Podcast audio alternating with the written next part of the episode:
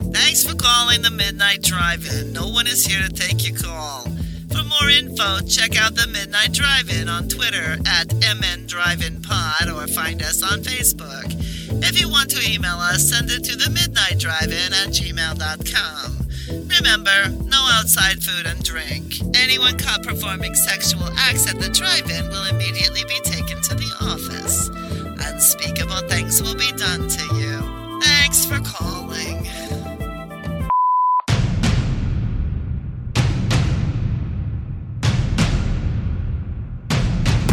Drive away your worries and cares at this drive-in theater.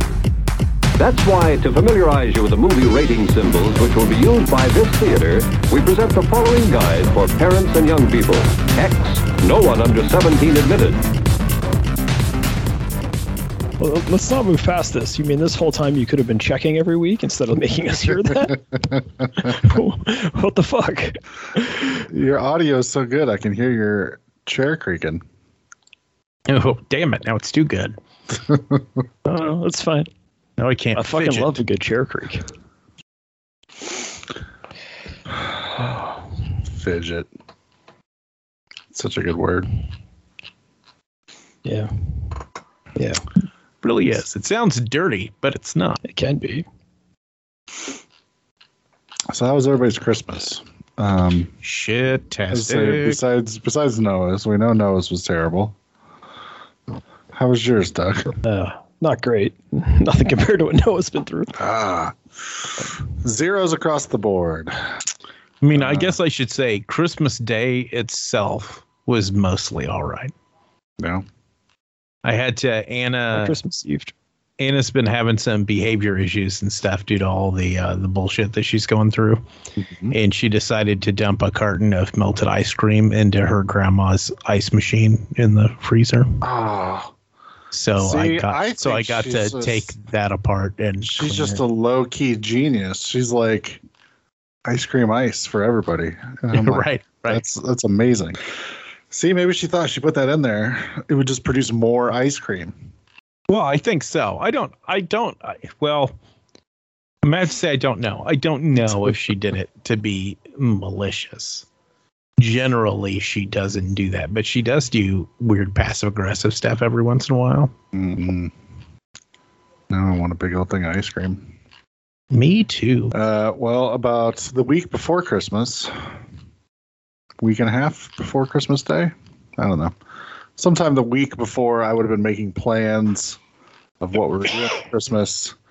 Uh, my mom tells me, "Hey, guess what? Your nephew has COVID." So that pretty much just ruined every plan we had, which was just to go out to my mom's house to celebrate with the nieces and nephews. So we were like, "Well, I guess we're doing nothing on Christmas Day." That sounds sucks. That sounds delightful. Yeah, but we didn't get to go to Christmas last year because, you know, uh, I was like, COVID is going on too much, so let's not. So this is two Christmases in a row. We haven't been able to do anything with the nieces and nephews, which is really the only reason I still talk to my family. So, Hey, hey, I'm in COVID round two. all right. Well, I mean, I mean, fuck me. I get COVID once. And then I have to get the shot twice, which both the shots made me sick, and now I got it again. Uh, might as well just not gotten the shots at all, according to some people. Well, no, according No, according to the science, if you get it twice and you didn't have the vaccines, there's it's something like it doubles your chance of hospitalization. And this time it's nowhere near as bad as I was that first time. That first time I thought I was going to die. This time I'm just like, man, I'm sick. That's all just a hoax now. Show me, show me the pictures in the video where all these beds are taken up in the hospital. You- This but but there there are pictures of that. no, no, those are all photoshopped and doctored. Oh yeah. It's, CNN would like it's like believe. it's like the fucking flat Earth people. Show me a picture of the Earth. Hey, here's here's a picture of the Earth. Yeah, but that was doctored by NASA. uh, it's ridiculous. I miss flat earthers, man. I mean, they're stupid, but they're relatively harmless. So They're still around. I know. Yeah. but They used But- to but be we- like but the we used to look at them. conspiracy theory for a while. Yeah, we used to look at them and be like, well, human human thought will never fall below this benchmark of stupidity. And whoa, were we pretty much wrong about all of that? Yeah. Uh, Christmas. Oh, your uh, tree. Oh, Christmas tree. Lando Fuck get, you and your branches. Did Lando get anything good this year, Doug? You got a um a cool little like it's like a kind of a transformer, but it's also a remote control car. So you can just push a button and it converts into a robot. Mm. So I like it when he goes to bed and I get to play with that because it can still drive around when it's in robot form. So that's pretty good. Sick. But is it just like you push the button and it like unfolds, like it was just folded in half?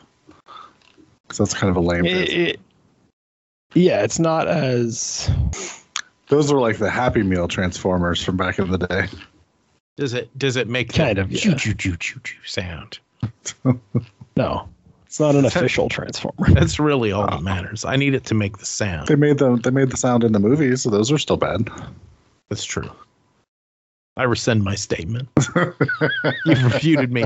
You've refuted me thoroughly with fucking Michael Bay. Uh, won't be the first time Noah's wrong this episode. Or shit. No, it will be the first time. It won't be the last time. Oh, you're right. Whatever. My brain's tired. That's awesome. you guys want to hear the one cool thing that I got for Christmas? Sure. It was so Wasn't COVID, You guys was it? have heard me Because babble Noah about got that. no, no, I didn't get that. Oh. It's the gift. We did. We were in. giving. We were in self isolation until midnight on the 23rd, though. If that helps. And we had to drive like do like an hour long round trip to get my kid a test in order to make sure we got the results back in time for Christmas. Oh. Um, because or sorry, hour each way trip drive because it was the closest testing center where we get an appointment and actually get the results back in time. But uh, anyways, you guys have heard me babble about the Tragically Hip before, right? Band I used to go see a lot, like saw them like perform live like 30 times. Then a bunch of years ago, lead singer got like brain cancer and died. You guys remember me telling you that fun story? Uh, sounds familiar, but I mean, this is a great Christmas story. Yeah. isn't it though? It, this is where it starts to get good though. Is that so? Like somebody I know, my ex father-in-law actually ends up getting hired to fix one of the guys' hot tub, which is a weird thing because I didn't know he fixed hot tubs. Mhm. But he gets there, mentions that I'm this big fan, that Christmas is coming up, and that I've had a bit of a rough year with the fire and stuff. So Christmas morning, I get this giant box of shit delivered to my door with like I don't know, like a signed poster and a bunch of like T-shirts and COVID masks and I don't know everything, like everything, coffee cups, all with all the band logo on it, shit. Which I thought was pretty cool, considering I had no idea it was coming, and you don't usually get gifts from your favorite rock bands at Christmas. So, Well, that's awesome. Yeah. That's, and since the That's guy gave it to my ex-father-in-law to send to me. My very confused ex had to bring it to me. she's like dropping the kid off, and she's like, I have a whole bunch of presents that are apparently from your favorite band. You're gonna have to text my dad and find out why you're getting this stuff. It's like, okay, all right. that's like two gifts in one. That was pretty fun. Just because she's walking in the door carrying all these boxes, and I'm like, we don't. What is going on? Why do you have boxes of gifts for me? And she's like, oh, it's not for me. so that was the She's like, really cool she's like, I fucking hate you. I didn't buy you shit. she's like, "Appa- apparently my father still likes you more than me. That's what you should t- tell her next time you see her. Oh, really? Did your dad get you your favorite band's autograph and stuff? I didn't think so. Probably not. So now, imagine she might have not have the good common sense to have a favorite band that happens to be local, and you know, Mm. Yeah, it's usually better if you uh if you uh, think local. yeah. Anyways, that's my one like cool Christmas gift that I got. That's really Nice. cool. I didn't get a single thing for Christmas. Not one present. You and your wife don't do presents? Uh, we usually do. This year has fucking sucked so bad. over a bunch of stuff. And Yeah. neither, neither one of us were really in the mood. And plus, I just dropped like fifteen hundred dollars on new furniture that uh, on in July and didn't get it till November. So we're just like, eh, I don't feel like doing anything. And I was like, sweet, me neither. So don't need to buy nothing. No. The new furniture is your gifts to each other. That's what I kind of it's nice because you get to sit on the couch together. That's what I said. But she's like, but we bought that back in July. And I'm like, but we didn't get it till November. So it doesn't count. I just got my wife a few little things and then a pair of the uh, the Galaxy Airbuds or whatever they're called. Mm, nice. I, ironically, so this is the weird thing. So my parents tend I'm to. tired of your true crime shit. Here's some headphones. no, this is this is kind of just a weird coincidence. So my my parents tend to overdo Christmas. It, It's Oh. got it's got to do with the fact that my dad had a really bad childhood, so he like goes ape shit every Christmas. Oh, sounds terrible, Noah. No, no, it's great. They're wonderful people, and I love them. I wish they. I, I really, honestly wish they wouldn't spend so much money, but, but uh, because they're living in Florida now, everything's coming through Amazon, and I'm on my dad's Amazon Prime account, so I know everything that's coming, and I can track the packages and stuff so that they don't get stolen. You need to set up separate profiles. Yeah. But so the day I bought those Galaxy Airbuds, I go home and I get a notification that something had shipped and I pulled it up and it was shipping to me and it was Galaxy Airbuds. And I was like, wait, what? What the fuck? this can't be right. I bought mine at Best Buy. This can't this can't be right. you just had that split second, like, wait. I yeah, I fuck was, up? I was oh, I was so fucking confused for about five fucking minutes. I was like, I no, that's not what happened. I thought maybe like the the woman in one of these two movies was going insane. Like I was like, no, I went to Galaxy and I bought the purple ones. I didn't order the black ones off Amazon. This can't be right. Doesn't matter. Uh, Amazon heard you through your phone and just ordered them for you anyway. I actually thought about that for a second. You're like Bezos. yeah that that somehow i was i was in best buy in that section pricing them out and somehow my phone was like mm, airbuds you say and like put them on some kind of a wish list and my dad saw it I can see that coming. Uh, Did I tell you guys my Amazon story last week or no? Mm, Since I didn't talk to you last week, I'm going to say no. Oh, okay, yeah. Well, no, like I got the wrong package delivered to my house, and it confused the fuck out of me No. because I wasn't paying, like I wasn't paying attention, right? And it's Christmas, so Amazon stuff's coming like every day.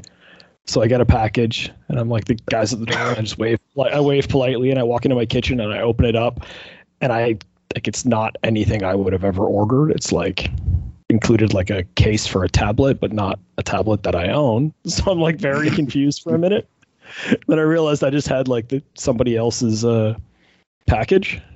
and Mm, luckily, since it's Christmas, everybody was getting packages delivered that day. So I look outside, he's just stopped like a few houses up. so I go walking over to him with this like open package, and I'm like, "Yeah, this isn't for me." And he's like, "Oh, well, which house is yours?" And I'm like, "That one over there." And he's like, "I probably have a box for you too." Then goes back in his truck, gets me out my box. Looks, I look at it this time and make sure it's for me. And I'm like, "I don't know what you're gonna tell these people." Like, I opened this, I didn't, wasn't paying attention. And he's like, "Ah," yeah. I'm like. That's not really my issue, and it's cold. I'm gonna take my stuff and go back in my house. Luck with your day. i really thought for a second you were going to be like i cracked it open it was just chock full of dildos No, that'd be a better story. be even on an awkwarder situation for that fucking amazon guy uh, this isn't like, mine, I swear. Uh, I didn't open your dildo, sir. A random stranger awkward down your street did. Yeah. So then, like every time I'm walking down the street, I'm gonna pass that house and know that they ordered a shit ton of dildos, and they're gonna know that somebody walking by knows about their dildos, but they're not gonna know who it is. At one point, I'd get so frustrated with that situation, I'd probably just have to stop in and be like, "Look, I'm the one that knows about your dildos. Let's all move past this." I can't take I can't take this tension between me and not so much you. because you don't know who I am. Speaking of weird sexual things, we should probably talk about our movies for tonight. a little Fulci and his toxic view of women's sexuality. I don't know if I'd say that. I think he would say that. Uh, well, which one do we want to do first?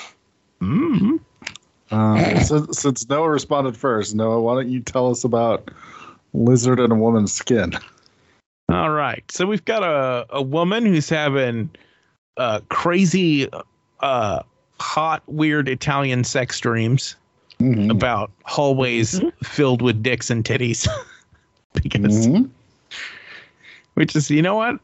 It's a pretty cool dream. I wish I had a dream about it. Just so, uh, just, just squeeze into a hallway full of naked people because I'd be like, this is so fucking awkward. This isn't even sexy. I'm just rubbing against everybody's bits. excuse me, excuse Literally me. just the opening scene of the movie. Yeah. Could you uh could you pull your boner up just so that I could get by, please? your boner, I don't wanna your touch boner's really blocking my path there. I'm wearing corduroys. That can't feel good. Uh, yeah, and so she's having dreams, and especially involving this one hot blonde lady who is apparently the adult actress who lives in the apartment below hers. I think is the way it was explained, or she's she's she's some kind of a sex worker. Don't know. You learned more about her what her job occupation than I did. Yeah, I uh, figured, her, looked at the all same- figured her her life was just yeah, I'm gonna throw an orgy at my house, and that's pretty much all she ever did. Yeah. Fo- following Mm-hmm. that, she has another crazy hallway sex dream. Uh, only this one ends with her stabbing blonde lady to death. Uh, she goes and tells her psychiatrist about it, and then lo and behold, the next day we find out the woman was murdered in the exact same way as her dream. Bum bum bum. What? And then, in typical Giallo fashion, there are a thousand side characters and subplots, and fucking her husband's f- fucking some other lady, and her husband has a daughter, or is that a different person? It's Yeah, either it's a different husband and his person or the same person. It's his Uh, daughter. and there's an Irish dude and uh, uh, a fucking weird hippie chick who are constantly doing drugs and getting involved in weird ways and uh, twists and turns. And then, of course, we have like a quadruple reveal at the end because we have to establish so like, many.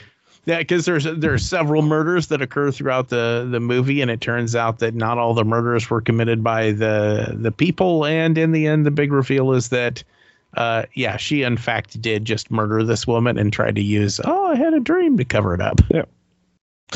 Which Which seems like so weird, which seems like a really dumb plan. right? It's very very convoluted.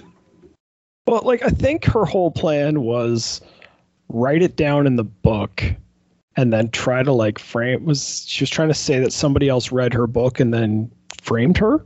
Is that the idea? Or was her idea that she would just get off on the insanity thing? I I think it was a combination of all the things. I think she's just supposed to be Because both like both of those were plot lines, yeah.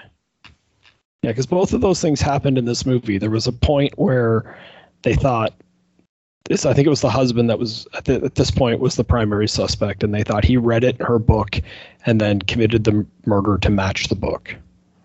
And then another time they thought that just she did it, but she was insane. And then there was the Irish guy that confessed to it, but he didn't really do it. He just did way too many drugs. and then murdered some other. Yeah, and tried to murder the main character. Yeah, I got so confused I couldn't keep track of who Oh, was yeah, doing what. It, it- It's- this is this is sloppy as fuck. The funny thing is, the way the narrative ends up playing out is like they set up all of these like air quotes like red herrings, but they set them up, knock them down, set up the next one, knock it down. So if you're following really closely, and it's it is hard like because it is also that shitty like Italian dubbed to English filmmaking, where it's like it's hard to sometimes understand exactly who everybody is and what they're saying, and it's the 70s, so they all look all fucking weird. Um, you lose track of who's who, right? Because they all have the weird 70s hair and mustaches and shit. Um, when you actually sit down and like go through the plot, it is like okay, so they think she did it while she was in her dream state, but then they realize that really can't be true, and then they go on to like that Irish guy, and then they prove that he didn't do it. Then they think it's the husband who did it, and then they prove that he didn't do it, and then we get to the end where they go back to she did it and tried to cover it up using this this dream book and all that shit. But at no point in time is there like two people who we think may have done it in the whole plot of the movie. So it shouldn't be very confusing. Well, and there's this whole the the police detective who's investigating everything has this weird whistling tick that he does all the time. Mm-hmm. And you keep waiting for that to become relevant eventually at some point in the movie, and it never fucking does. It's just a weird thing they threw in the movie that in the middle of a sentence he'll just go, Oh yeah. It's so fucking weird. there's- There's also a scene in this movie where the woman runs into a lab and there's a bunch of dogs strung up that have all been like semi autopsied, even though they're still alive. And they're all just sitting there and you can see all their insides and their blood and their guts. So that's way less relevant to the plot than that guy's whistle. So That's also true. also, also fucking true. And I think once again Fucking that, that was supposed to be scene. furthering the idea that she's insane. yeah. But I think the, the way the doctor talks, it sounds an awful lot like he's just like, yeah, that's our fucking weird coyote torture room. Yeah, no, I think that the impression I got in the movie is that that room exists and that they're doing some experiment in that room in the same hospital where they put mental patients who are accused of crimes. Because you wouldn't divide up those two sets of experiments on the mental patients and the dogs that you're keeping alive for torture purposes. Mm. Um, but yeah, I think that room was there. I think she saw that room. I don't blame her for freaking out when she saw it. I think most people would. Yeah, apparently the uh, Italian government thought that that looked so real that they sued Lucio Fulci, and he had to have his special effects guy come in and Seriously? testify that they were fake dogs. He brought in the props, and then other crew and cast members had to come in and testify as well that they were did not use real dogs. And then when it popped up, I'm like, that doesn't look real at all. No. I mean, it, it looks pretty good by 70s, you know, Italian budget standards. I like the way it looks. I think it was really fucked up looking, but Maybe they just uh, saw it, and since you know it was the '70s, you couldn't just rewind it on VHS. just Pause the it. prosecutors just saw it in theaters once and based their whole thing on that. He Didn't was like, for a nope, copy of the tape. nope, we got to figure this out. It's funny But- because Fulci, we'll we'll talk about it, but he gets sued for the next movie as well. I wouldn't be surprised if he got sued for every fucking movie he ever made. Fucking Italian government did not understand that films were fake at this point in time. Yeah, Yeah, and Fulci, so he's kind of known for a few different things, and this this movie to me doesn't feel super Fulci if that makes sense. Like all the sex, yes. Like the the fact that there's just tits everywhere and and Mhm. all and and d- tits in direct relation to like a woman getting stabbed to death is is pretty Mhm. Fulci too. Yeah. But the way the plot rolls out and stuff, I don't I don't know. It just didn't he's usually not this I don't know. I don't know what the what what word I'm trying to go for. Well, considering this movie is two years after the next movie that we're going to talk about, and considering how similar the plots play out, I think it it's obviously his style at the time. This I this idea of a murder mystery where you a you have these weird twisted gruesome effects designed to completely fuck up your audience and these scenes that aren't necessarily needed but they're just there to fuck with people's heads.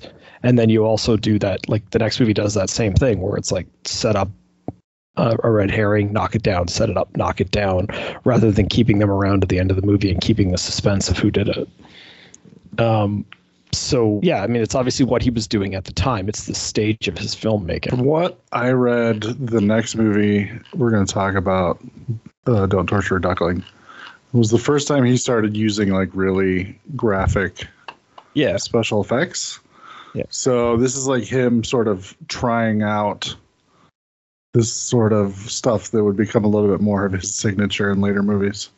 I suppose. Yeah, I think he was know, still maybe just finding himself as a filmmaker at this point. I don't know how deep in his career he was, but maybe maybe the thing that's fucking me up is like the the kind of surrealist dream sequences with the bright colors and stuff. Oh yeah. yeah, That's not that to me. That doesn't scream Fulci. That's that's an Argento. So that's more Argento, yeah.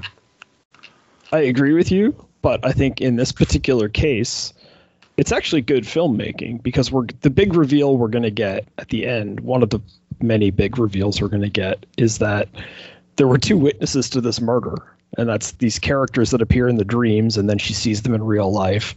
Yeah, they were fully there. They watched the murder happen. They were so high on LSD they didn't fucking understand what they were watching. so they've no, like they were they were completely unable to report her to the police because they were just so fucking high, which is a little bit funny, but also it helps go back and explain the nature of some of the visuals that they were using in these various dream sequences to imply that, you know, obviously what we're seeing isn't meant to be real world. It's meant to be some fucked up version of reality, which obviously is LSD induced, and that explains a giant flying duck or whatever the hell that was. Swan.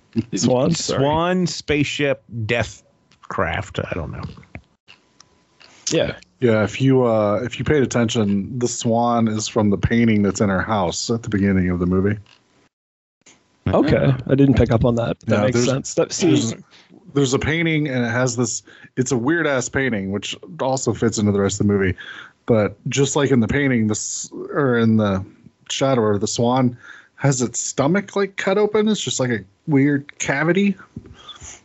So yeah, whatever that was, she's taking it from images from her decorations at home. okay. See, that almost seems too clever for Fulci.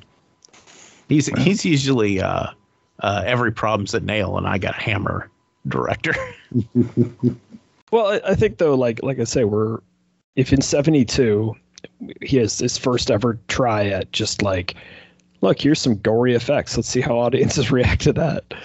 um, by '74, he's now just he's gone as far as, well, we're just gonna have this scene with these dogs cut open because I want to put that in my movie, and it doesn't necessarily matter plot wise or make anything that really, you know what I mean? It doesn't it doesn't matter that it, whether it makes sense or not, and then you know, later on we're going to get to his more well-known style of just here's some tits, here's some blood, feed that guy to a zombie, and we're done.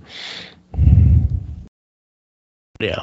Although his his usual themes of uh, weaponized sexuality are are still present this early in his filmmaking career.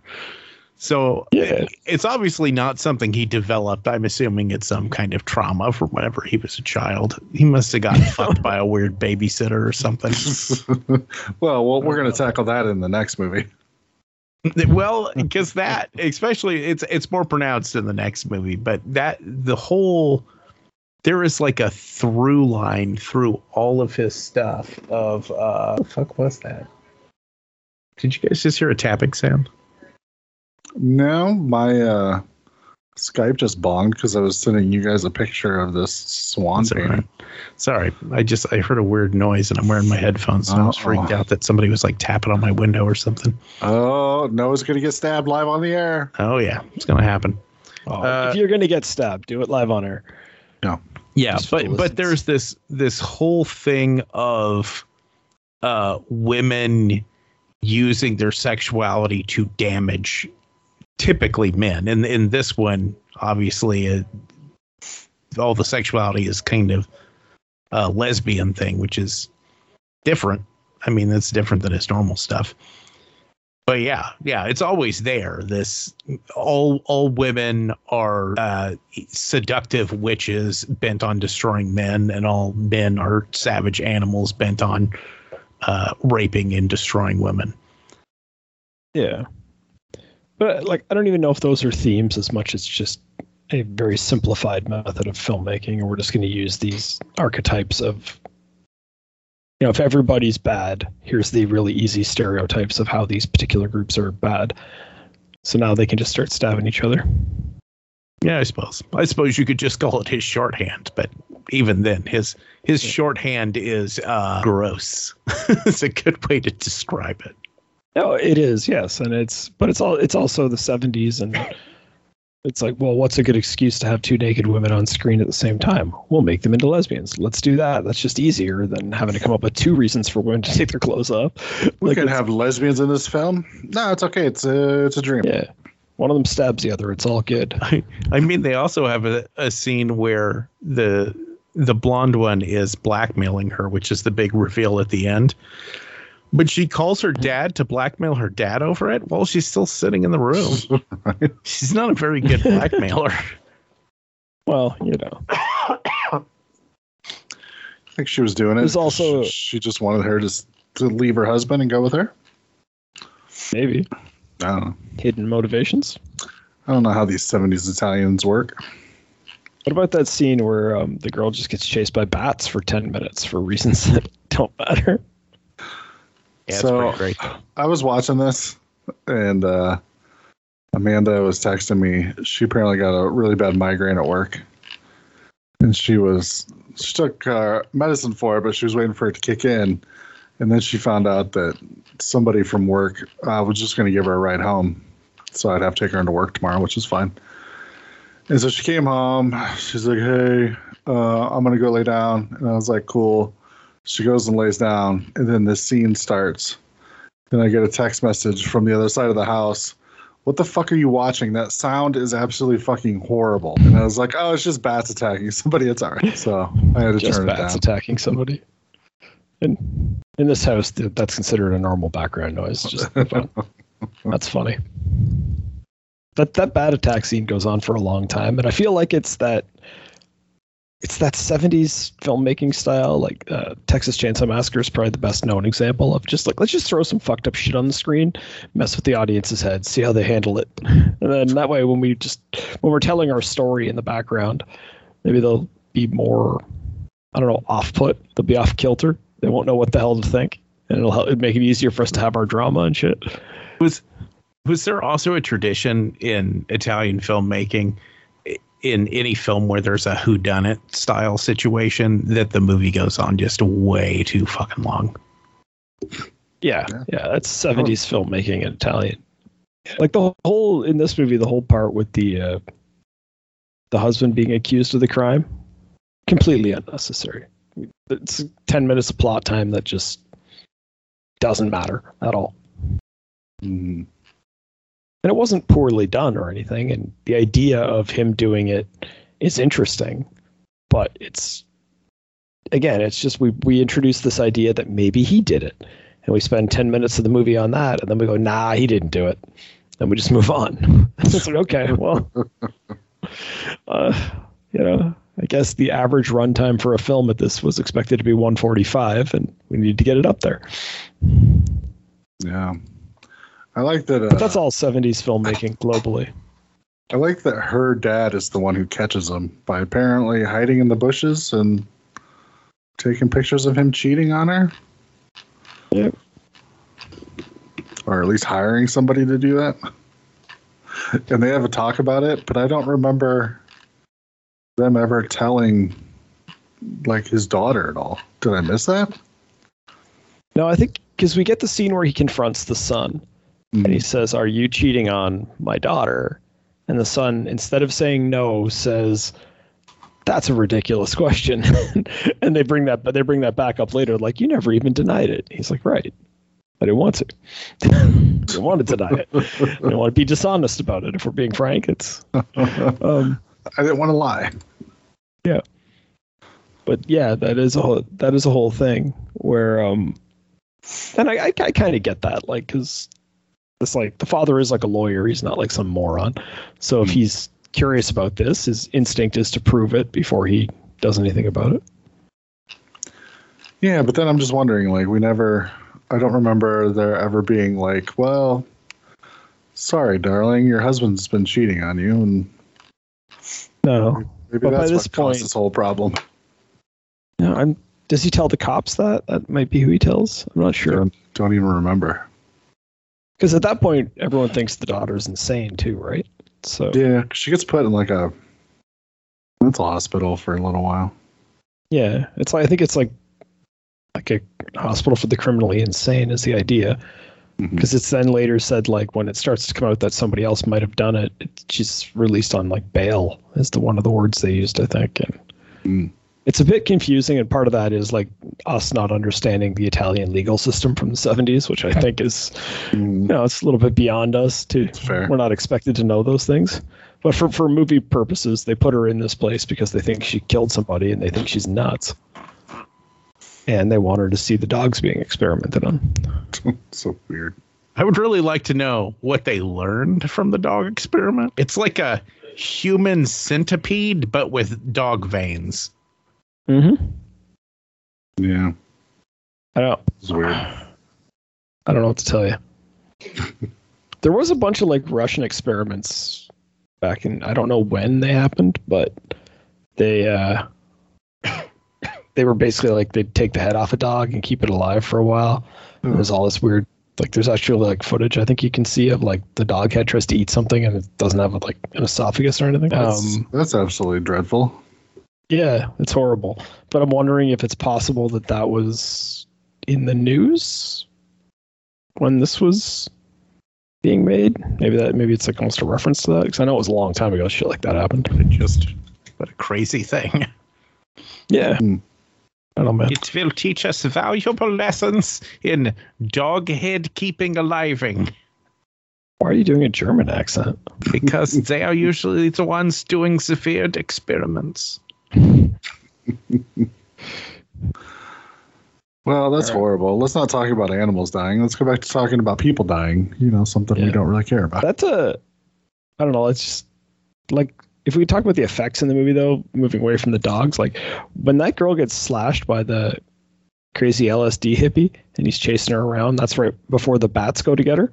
Mhm. That's a pretty brutal cut on the arm there. That they, So- they do a really good job of it. It's it's so meaty, but but it's meaty in the wrong way, if that makes sense. You know what I mean? Like in a modern movie, if you do a gross effect like that, it's like a steak getting cut that's just real bloody. And in this, it's more like I don't know, you have organ meat in your arm for some unknown reason that like puffs out as you get slashed. I don't know. Look pretty cool though. Oh no, it's great. I'm not saying it's like medically correct. I'm just saying it looked great. So lots of nudity in this movie.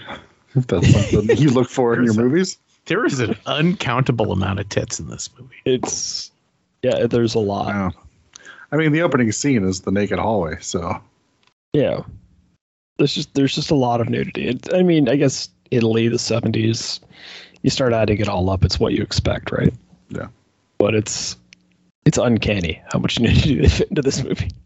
I'd really love nothing more than to hear Joe Bob's uh, scorecard for this movie. um, the last couple I've watched, he doesn't count breasts anymore, and I'm wondering if he retired that Uh-oh. notion. Joe Bob got me too. See, see, I thought this one would be funny because he'd be like 23 to 47 breasts. uh, yeah. Hmm. Well, anything else before we move on to the next is equally incoherent movie? Uh, yeah. I, so incoherent, but if you like 70s uh, funky murdery movies, I'd watch it. Like, it was a good time. I, I like Fulci stuff, so Hmm.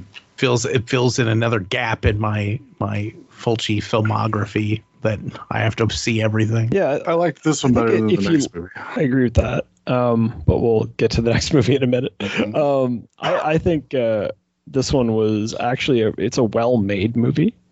I think the style of filmmaking is not going to be for everybody. Um, and some of the random shit that happens, like the dogs, is going to feel really random if you try to watch this movie. But overall, I think the story is okay.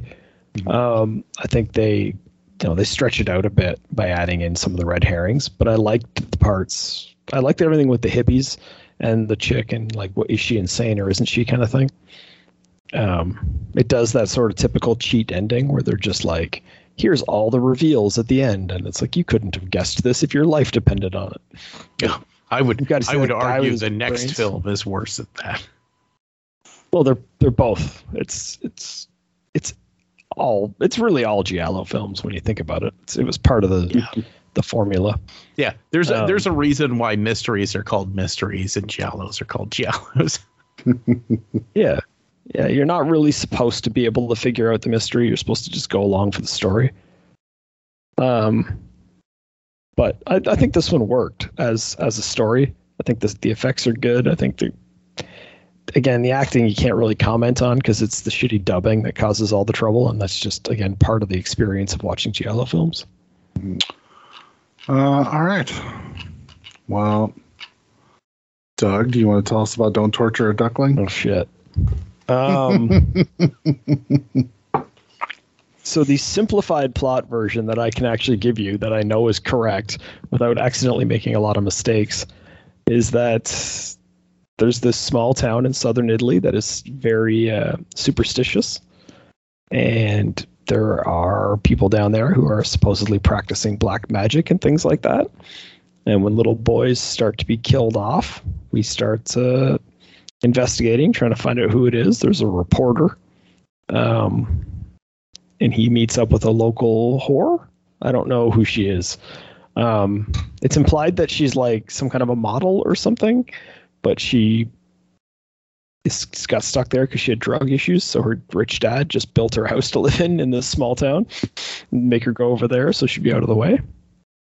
And so there's more murders going on. At one point, they accuse this witch of doing it, and it's similar to the, to the other movie where she fully admits to doing it, and then they realize no, she didn't. Well, Uh, the movie the movie fully fully leads you to believe she's doing it, and then she admits Yes. doing it, and then somehow they still manage to reveal she didn't do it. yeah. So, well, yeah, okay. So, to expand on my plot description for this element of the film, we see her like using voodoo dolls on these kids, and then we see the kids dead, and then she admits to doing it, and then everything she's admitting to is not what actually killed the kids. so that the cops realize, oh, she's just she's crazy enough to think her voodoo dolls work. but that's not. Yes, she was trying to kill these kids using voodoo dolls, but that's not how they died. They were murdered by some dude like strangling them and drowning them and shit. So obviously she didn't do it. Then we get a very very fun scene um, where the townsfolk are like, "Fuck, maybe she did do it. We better beat her to death with chains." um, so that that takes about ten minutes of film time right there to watch this witch get beaten to death. And eventually it's revealed that the local priest is the one who's actually killing the kids because he doesn't want them to grow up and become sinners. So he feels that if he can kill them now, they'll go to heaven because they still have pure souls, which is pretty fucked. Um, and his own little sister, who is, I don't want to use the words they use in this movie to describe her. um, because it's mean to call handicapped children subnormal. That's just a horrible thing to say about them. Um, Just But- disabled. yeah, that'd be the word to use, disabled. Um, anyways, they he's going to kill her, and uh, ostensibly to protect her, but also possibly because she witnessed some of the murders, and he's worried that she'll tell on her. Mhm. And as he's about to throw her off a cliff, we get uh, the best or worst fight scene you've ever seen in your life, depending on how you view films, followed by the priest falling to the death off the cliff. And because it's the 70s, that's it. Movie over. Like he's bad guy's dead now, so we just stopped the movie. Also, I also need to point out priest going down the cliff and uh, falling headfirst, occasionally bumping a rock, causing sparks and another Yep. chunk of his face to come off. Correct. Uh, may may rival best endings with the the chick hitting all the beams in Nightmare City. it's As pretty I it's was- pretty close. As I was watching this movie this this afternoon, I legitimately was like, remember to ask Noah whether the, how this compares, because, because as far as dummies falling to their death to end a movie, ooh, this was a good one. This, this was is a good a, one. I, th- I think Nightmare City unrealistic. still wins because you're just you're so unprepared for that thing to hit all those bars. that's true, but this one goes on for about four minutes longer than the other one. This Yeah, one's how a big nice, is that cliff. nice slow mo. And it's his face.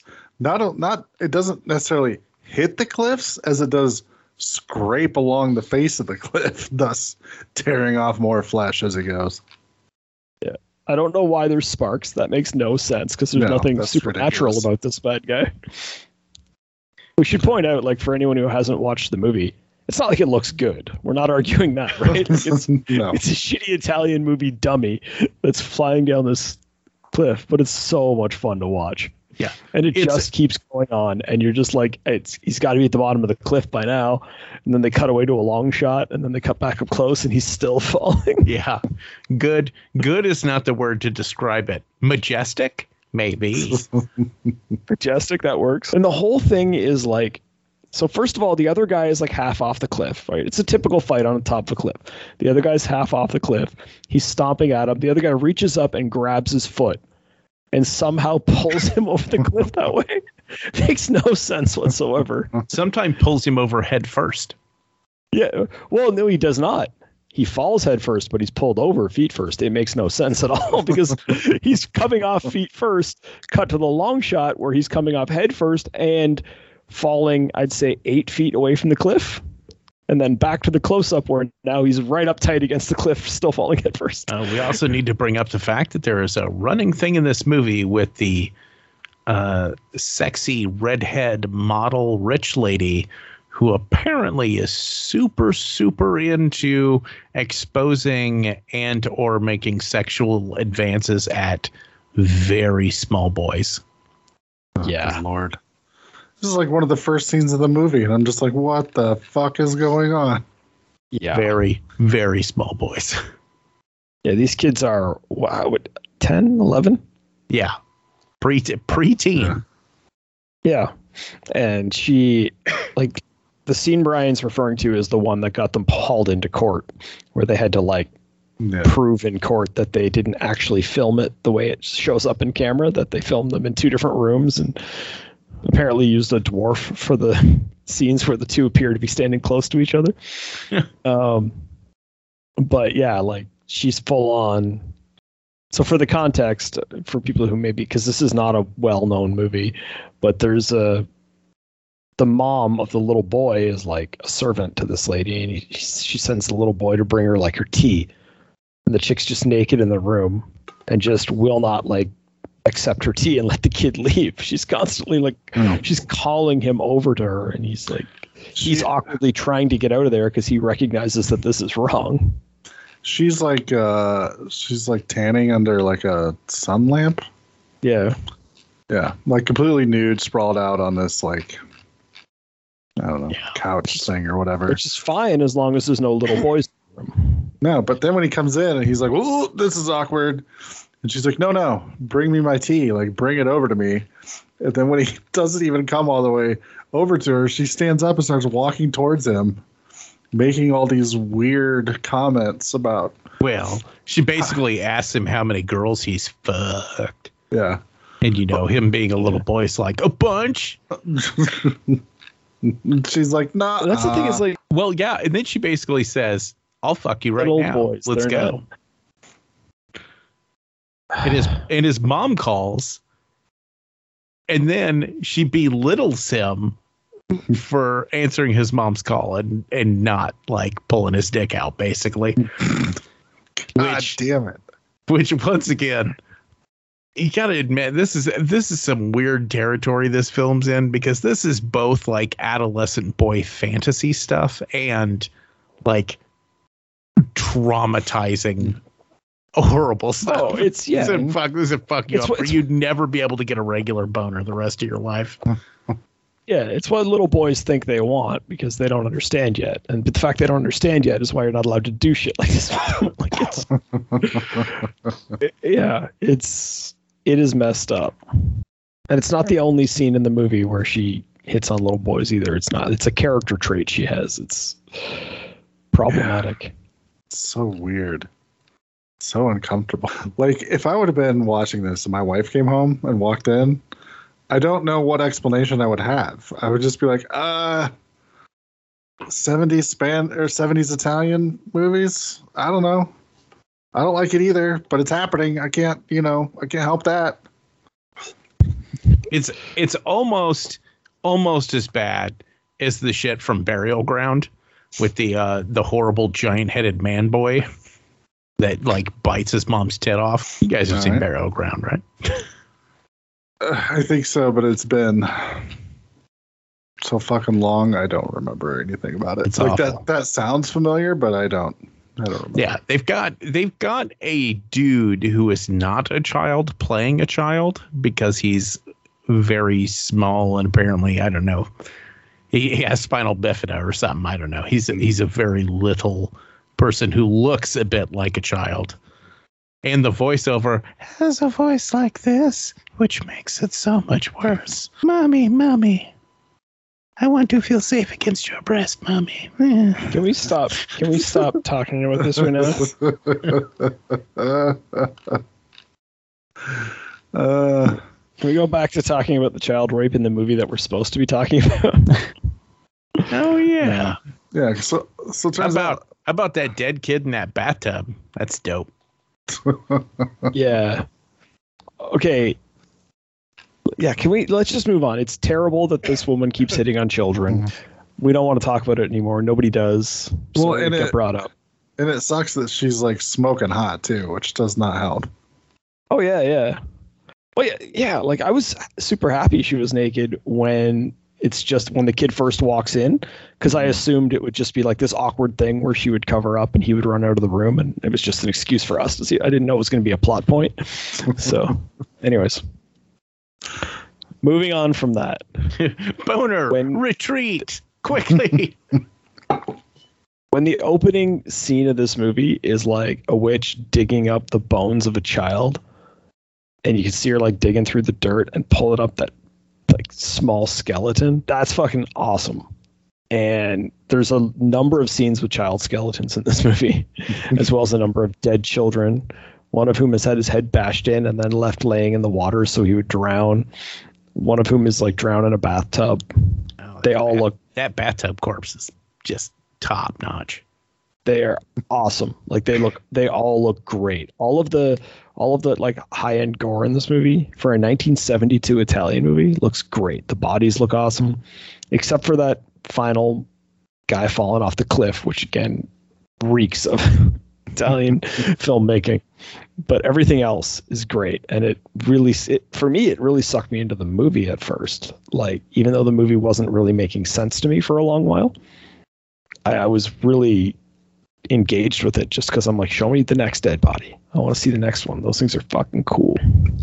Yeah, but the the procession of fake murderers in this film is just Oh, good lord. I don't know. Have you guys ever heard the Patton Oswalt stand-up thing where he talks about the uh, the comedy magician that gets pissed off over the money he had stole, and he's doing his tricks like, "Here you go, two rings, they're together, done," and he throws it off stage, and he's like, "Fuck you." That's what I feel like this whole movie's plot system was. They were like, "Here's a guy, he killed him, blackmail, yeah, he's weird, nope, not him, gone." Yeah. But it, even creepy more child than the, than molester the last chick. She's sexy. I bet she did it. Nope, wrong. Black man, black witch. She did it. Nope, fuck you too. Gone. Yeah, because there's what four accused murderers here, and then at the end, when the reveal comes that it's the priest, it's like, well, he was never on the list of suspects until the very end. yeah, No. there was never there was never a single insinuation that maybe he was involved. No. And the fact that this movie is called "Don't Torture a Duckling" because one of the final clues in the movie is that they find a Donald Duck head Yeah. in one of the crime scenes. So what about the plot point that the little girl who's like handicapped, she is um, pulling the heads off her dolls because she's witnessed her older brother, who's the priest, strangling people. So she keeps mimicking that and accidentally tearing heads off her dolls. That's a great plot point. I love that that was happening in this movie. Yeah, it's pretty great.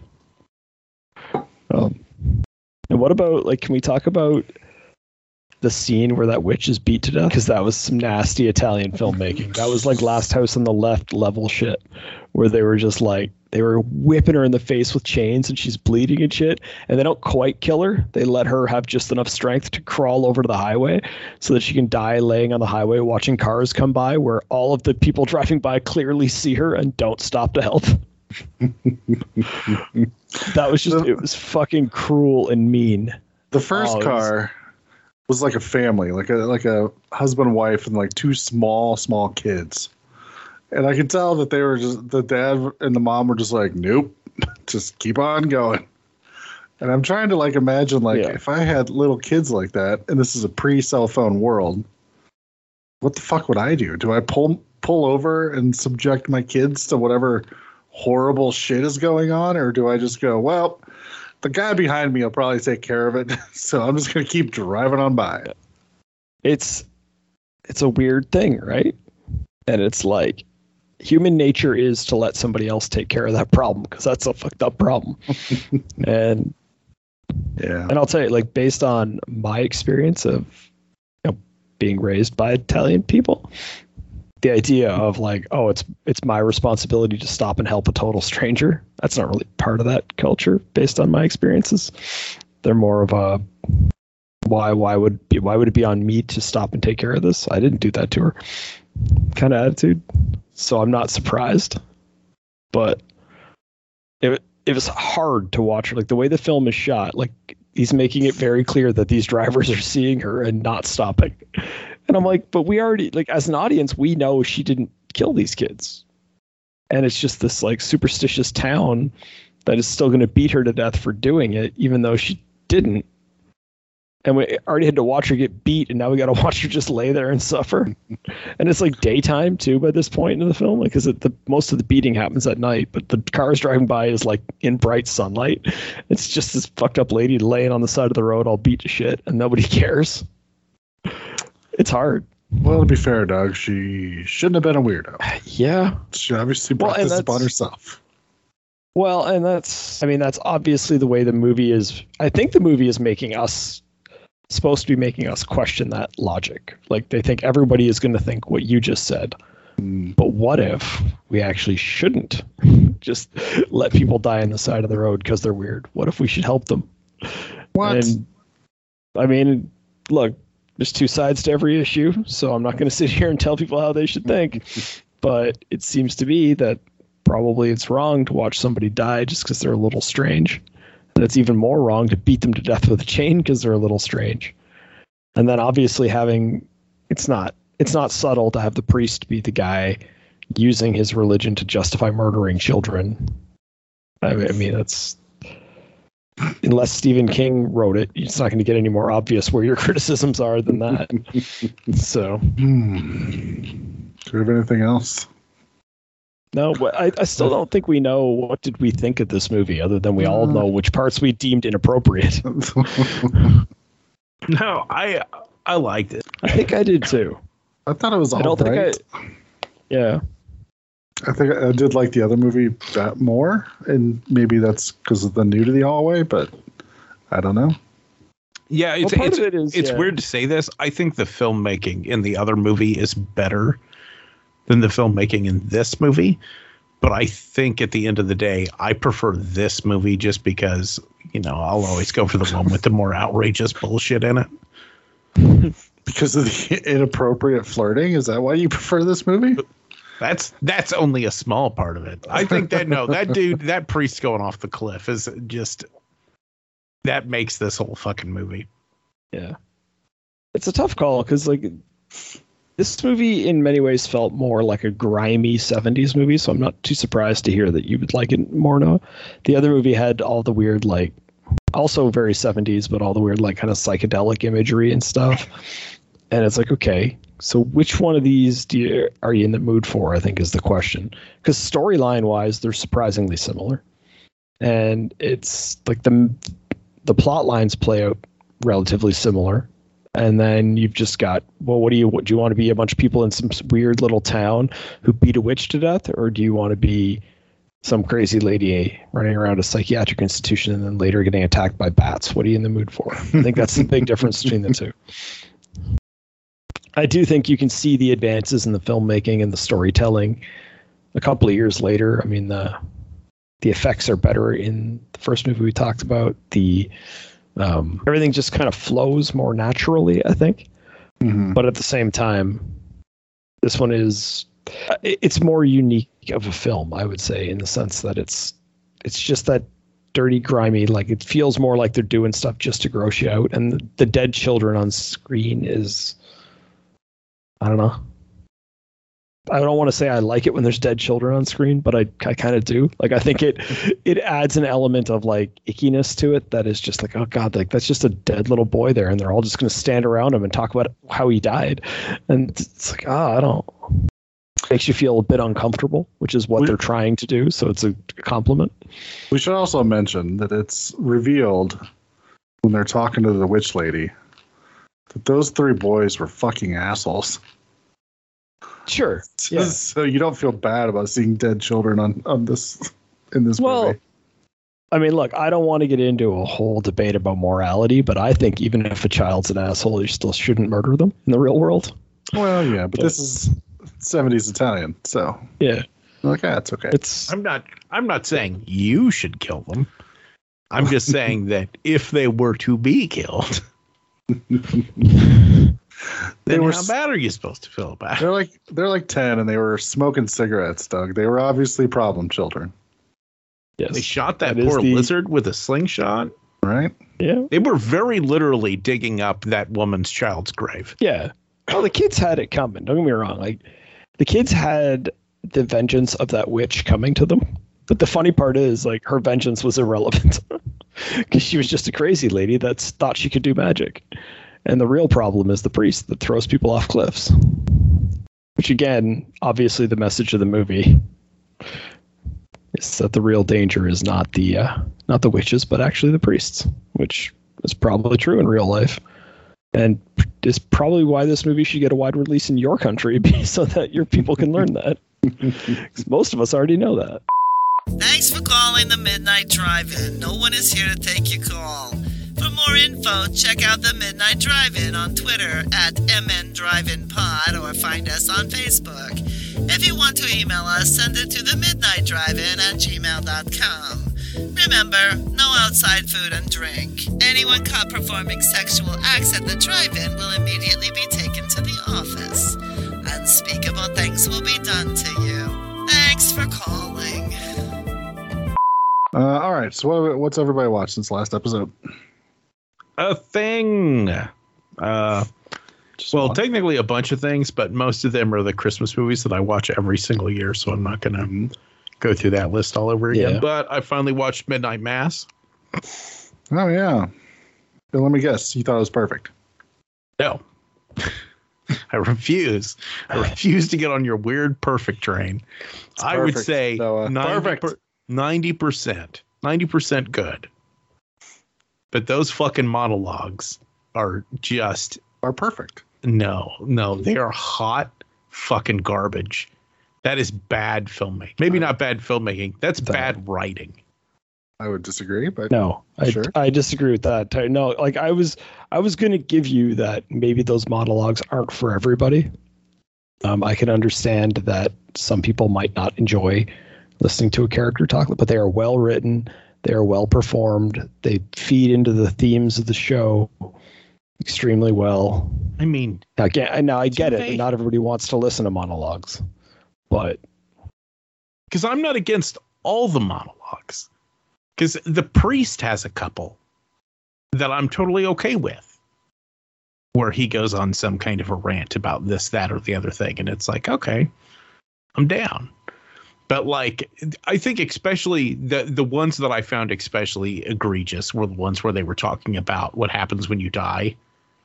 That was just in fucking sufferable having one person monologue for five and a half minutes and then turn around and have the other person do the exact same fucking thing and then to turn around the next fucking or i guess two episodes later and do it again fuck that fuck that dumb stupid shit fuck it it's dumb it's bad I loved it.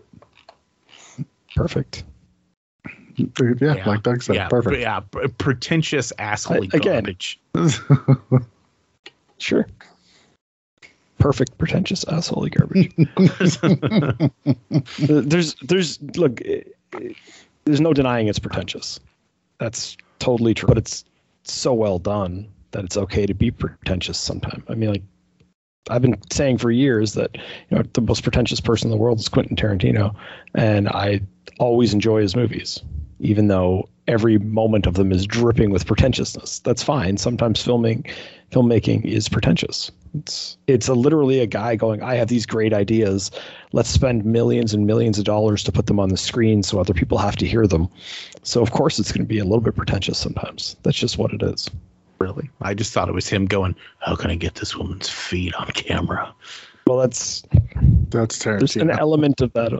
yes, that is Tarantino. But I mean, yeah, there, there's something pretentious about that inherently, right? The fact that because he likes feet, he just want, thinks the rest of us should have to stare at feet. Oh, That is pretentiousness by its definition. And you know what? Yes, the, I think that Mike Flanagan is a bit pretentious in his filmmaking style by the time he gets to Midnight Mass. He's earned it. He does it extremely well. I let him be pretentious. That's fine. It's, it's what he's doing. And you can and again, like I understand that not everybody wants to listen to monologues. I get that. But to suggest that they were to suggest that it's bad filmmaking is incorrect. Just because you didn't enjoy it, it's just there's things in filmmaking that I don't enjoy. I don't watch musicals because I'm never going to enjoy one. So I just don't, and that's fine. That's fine if it's not for you, but that doesn't make it bad filmmaking. No, Yeah, I don't. yeah, I don't think using a monologue is bad filmmaking. I think overusing them is clearly bad filmmaking. It's it's kind of the same thing with uh, uh, narration or or like uh, internal monologue or exposition or something like that. Using it isn't the problem. You can use it. It's possible to use it, but if you overdo it and don't like pull back a little bit, it, it's going to turn into shit. Which in this case, turned into a little bit of shit. Lies. Just And and once Yeah, again, it's- it's my only complaint of the whole fucking thing. Besides that, I like the characters. Uh, Well, I shouldn't say I like the characters. I thought they were good characters. that fucking that church lady. I was Mm. I I I'll, I'll, I take it back. Second complaint. She didn't die horribly enough. You don't do that. You cannot. Uh, I won't. you I won't argue that one. you cannot have that fucking character get to the end of a fucking movie like this where a whole bunch of people get horribly mangled and stuff and then have her get the quick two second death that is just i don't know i was like ah, bullshit the cop the cop who deserved to like die well instead died slowly of a gunshot like fuck well, I think yeah, people did not get a fair outcome to their for to their uh, for their behaviors in this particular movie or series. That was just no that, that was not one of the themes. Was not everybody gets a fair outcome. Whatever you did, you know, you get back. No, that was not there. Well, yeah, it's it's kind of interesting. I'm kind of confused at the end of it what Flanagan's take on God actually is. Yeah, if they're if they're in in Uh. so in that world is there or is there not a god because it sure seems like the the atheist who is pointing out that everything's awful and that there is no way that there's a god seems to be absolutely correct at the end but it ends with all the vampires singing a hymn while they burn to death Um, I think the the message is that is there that the religion is incorrect. Now, whether you want to interpret that to mean that there is no God or not, I think is there's more room for debate. I'm not sure if it answers the God question. Yeah. I would I don't know. I just thought it was interesting. I really like the fact that he strung through the whole thing as this idea that that um, a lot of prominent atheists have been pointing out for a real long time, and that is you can take Bible verses out of context and make them say anything you fucking want them to say. Mhm. I mean, in this case, they were literally justifying vampirism. They were like, "No, being a vampire makes look, look, look in in Corinthians, it clearly says Jesus is into blood." Like, yeah, It's a really, really long book. So, you know, you, you can choose to misinterpret it if you want. Yeah, I dug it. I dug what the the angel slash vampire demon thing, whatever the fuck it was. I mean, it's got to be just a vampire, right? It's got to be. You Yeah. can't use all the rules for vampires and then then it not be a vampire. No, they, they, the idea that he found a vampire, but because of his, the way religion has twisted his view of the world, he interpreted it to be an angel and then brought it back and allowed it to kill all his people. That's part of the messaging in this, which is that, like, it's amazing how people who are into religion will misinterpret real world events because they're trying to make it fit into their religious viewpoint. Yeah. I even took it as as far as people will take stuff that is blatantly evil, obviously very evil, but they will push it through that religious lens to try to make it like, no, this is good. This is good for everybody. Yeah. And they end up getting fucked in the end. Well, there's like there's just there's a ton of interesting things that go on. So so there's the parallel of the the thirst for blood and alcoholism, obviously that goes on in the uh, Yeah. the show, Mhm. and it's just weird that I feel like in one breath the show's kind of saying, well. You know, it's it's a little bit out of people's control, and you know you have to try to like rein this stuff in. But whenever you fuck up, it's it's not entirely your fault. And then in the next breath, being like, "No, you can absolutely control it, you piece of shit. What the fuck are you doing?" if that makes sense. I mean, there's even a, the the scene where you know the vampires are running amok, and uh, uh, the main character's dad shows up, and him and the mom are talking, and he's like, you know, whenever I saw them killing everyone in the church, I I kind of forgave them because I thought it was some uncontrollable thing. And he goes, but here I am. I haven't fucking killed anybody, you know. And it's like, yeah, yeah, that's a good fucking point. All those people were just uh, weak-willed motherfuckers that just killed a bunch of people. Well, and I think there's it's complicated too, right? When you look at the behavior of anyone that's under the control of something other than just themselves, whether that's through brainwashing or alcohol or whatever, it's like, well, there's a balance that has to be struck between what's your own fault and what is the fault of your addiction or your religion or your whatever that's guiding your behavior and it's complicated. And I think sometimes it's okay for a film to just say, like, yeah, it's complicated. They don't actually come to a real direct answer as to who is 100% to blame.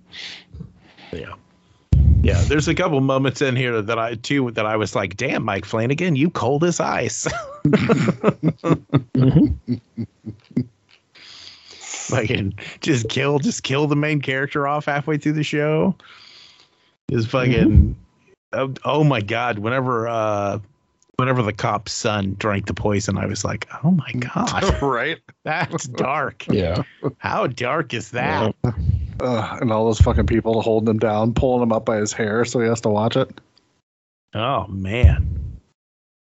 I really wasn't sure. Like whenever that scene started going off, I was kind of like looking at the clock on the show and I was like, is this gonna end with just everybody being vampires? Sorta. Because that's gonna be real fucked.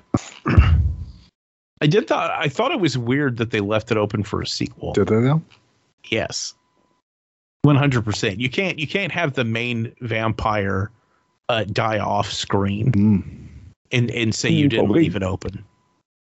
We got confirmation of his death, though. Did you? Because the, yes, on what girls- rules you follow.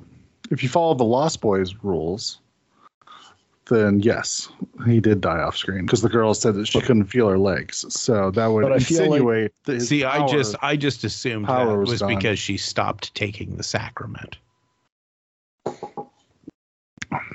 like it was some I it's been a while since I watched it, so the exact dialogue eludes me, but I feel like it was if you kill him, then the people who haven't gone all the way aren't fully transformed will go back. And that's what happened with her. Nah, I just see. I don't think that's what they exactly said. They said if if they stopped taking in the stuff, your body would be able to purge it if you hadn't already gone too far.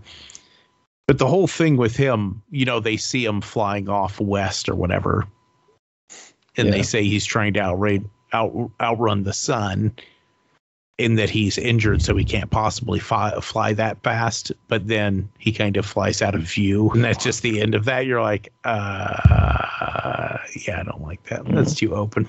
I like, I, I kind of like the fact that generally in his shows at the end, he's kind of rubber stamped the shit out of him. You know what I mean? He's like, no, end of story. Yeah, you know. In this one, it's like, oh no, somebody could totally just justify it and be like, he healed. You know, he can heal fast. He healed two Look, seconds after flying d- out don't of get- you. Don't get me wrong. Like a studio exec could very well make that decision, but that's. Hmm. I don't think that that's what happened in the show. I think Brian and I are both agreeing that it's it's Lost Boys rules. You kill the head vampire, you save the people who haven't transformed fully yet. Meaning they haven't gone that step of like dying and resurrecting. Meeting, me, meeting those two kids in that canoe. Yep. Yes, yes. There's not there's not a lot of people who got saved. It's not a happy ending. it's No. just you know. Yeah, because I, I, just really, I'll, I'll be honest with you guys. I really, really thought at the end they're sitting there by the canoe and uh, the paralyzed girl starts praying. I, I was just waiting. I was like, that vampire is going to swoop in and kill that blonde kid standing right fucking behind her. it's to happen right now. She's just, yeah, be with my mom and my dad and Yeah, I actually just did a rewatch of this. I watched it because Amanda wanted to watch it, and we finished it last week. And uh, yeah, that scene ends. They're both sitting in the canoe, and then you know credits roll. She's like, "There's there's another episode," and I was like, "No, that's it. It's done. It's over." And I'm just like, "So what do you think happens?" I mean, they can't row to the mainland. They said that's like 30 miles away. So they just row back to this island where everybody's dead, and they just sit there like, well, now what the fuck do we do? Well, I'm there'd probably be assuming enough E- food I'm assuming oh. EMS would send people out to the island when they see the giant pillar of smoke from the entire city burning. But how are those kids ever going to explain what the fuck happened? Right? Because it's just there's a bunch of corpses that are just clearly mangled and have human teeth marks on them. And 75% of the island that were turned into vampires have evaporated into dust, and there is no evidence that they were ever there. And every building has been burned. Every single building. Since we're going to get the sequel. Well, the so, sequel sounds like you just you were just able to explain it. I don't know if, what the problem is. You just say that.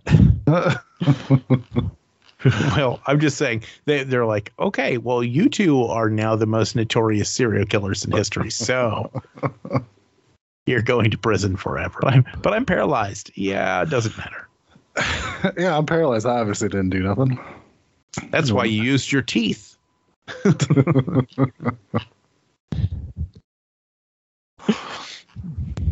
All right, did you watch anything else though? Nope, that's it. What about you, Doug? I don't have a lot either because, like Noah, all of my stuff was just the standard, you know, Christmas horror movies and stuff that I go through every year. People can go back and listen to last year's episode if they want to know. Um, one really interesting thing I did, I finally tracked down that director's cut of Rocky Four. Mm-hmm.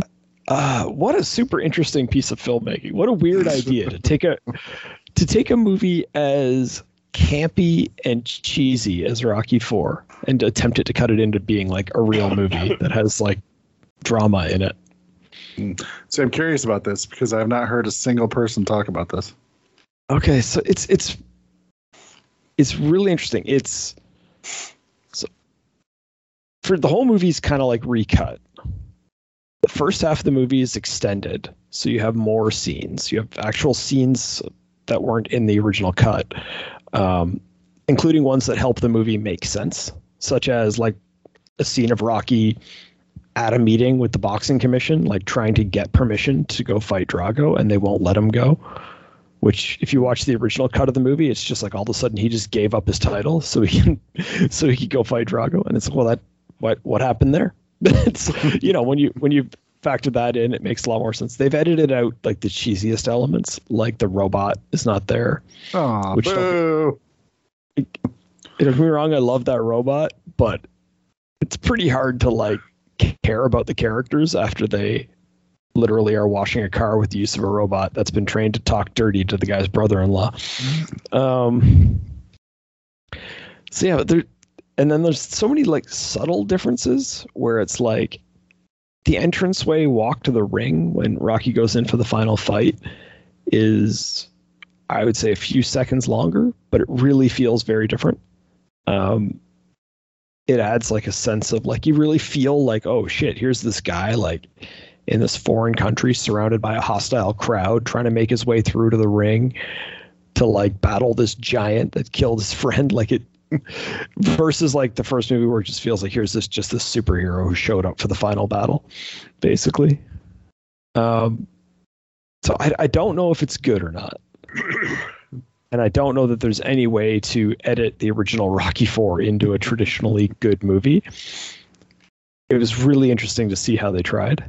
Um and it was just it was just, like at the beginning there's there's added scenes of like Apollo and Rocky talking and Rocky trying to talk him out of going to this fight and stuff.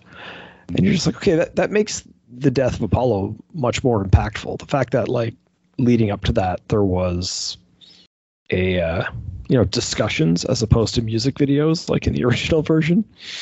Um, but again, I don't I don't know that you could ever you can't turn Rocky 4 into Rocky. You just can't. But it was neat to see them try. I'm interested I in think they're checking down it to- out. So, I think they're down to like four music videos in the whole movie. oh wow, So from from well, there might have technically only been one music video in the first movie because it might have been the whole thing was just one long music video. Um, so hard to hard to explain exactly, but uh, yeah, just the first half of the movie is much slower. It's much more dramatic. Then he, you know, he gets to Russia. You obviously are still going to have like a training montage. It's still a Rocky movie. The last fight is cut very differently, and it, it felt much more impactful to me. Um, it felt more, it felt more like a, a Rocky fight than a music video with boxers in it, um, which is key. So I don't know. I'm I almost want to watch it again just so that I can decide if I like it or not, rather than just the whole time watching it going, "Oh, what did they change here? What did they do?" You know what I mean? Overthinking it. No. Yeah, I actually saw Rocky Four in the theater when it came out. Really, Uh, this is really young. It's like eighty-five. so 86 87 somewhere in there i think uh so we uh my parents took me and my friend to the theater with them and it's a two screen theater so the deal was me and my friend were going to go see karate kid 2 and they were going to go see rocky 4 Okay. because back then you just like ah you're like seven you can go to a movie by yourself um, and then Karate Kid 2 ended up being sold out. So they're like, well, I guess you're going to watch Rocky 4 with us. So I have a deep love of that movie just because I was, yeah, that was 85. Um, maybe maybe I'm confusing. Don't know. wasn't Rocky Five you saw, is it? No, well, definitely. I didn't see Rocky 5 till video, and I'm like, this was a piece of garbage. Rocky Five Um, is not good. Uh, so for whatever reason, we had to go see Rocky Four with them instead. I thought it was Karate Kid Two, but maybe I'm confusing that with Top Gun. Maybe they just took us to see Rocky Four. That's a weird choice, but sure. well, not really, because Rocky Four is effectively a kids Yeah. movie. It's just a it's just a superhero movie, right? It's guy's got a pet robot, and then he just just like flies in and like fights the giant and defeats him and saves the world. Yeah, yeah. I don't know the exact. Because it looks like Karate Kid Two was '87, and then Rocky Four, or maybe it was '86, and Rocky Four was '85. But maybe they're like '85 was like December '85, and then Karate Kid Two. I don't know. I What- if we're gonna whatever. yeah, it doesn't it doesn't really matter. But I saw that shit in the theater when it first came out, and I've always had a deep love of Rocky Four since then. Even though, yeah, logistically it is one of the cheesiest movies ever, especially like you said, the music montages throughout the entire thing. It's like, well, we don't know where to go. So let's just do another montage of Rocky either working out or driving around thinking about his dead friend or whatever. It'll get us where we need to go. And that's it's funny because now that I know that they filmed more scenes for the first opening part of that movie. Because I think like they took out all the robot stuff, and I think the movies are about the same length. Like I don't think it's it's actually any longer, and they just it's just they edited out nonsense and put in real movie parts. So Hmm. it's a like I say, it's it's a very different movie. I don't know if like it's impossible for me to formulate an opinion of Rocky Four, the director's cut, like outside of the context of Rocky Four, the original cut, and everything else. Um, I can't I can't do that. Rocky's been too big a part of my life. Yeah. So I don't know. If you get around to it, then I'll see what your opinion is on it. Yeah, I, I was curious. Um, but yeah, I don't know. It is something definitely. I mean, if if I'm recommending it to people, I'm recommending it as a curiosity. Like if you're if you're only going to watch one Rocky movie, don't make it Rocky Four either cut. Like there's much better Rocky movies out there. Watch- like like if you want a cheesy boxing movie, watch three.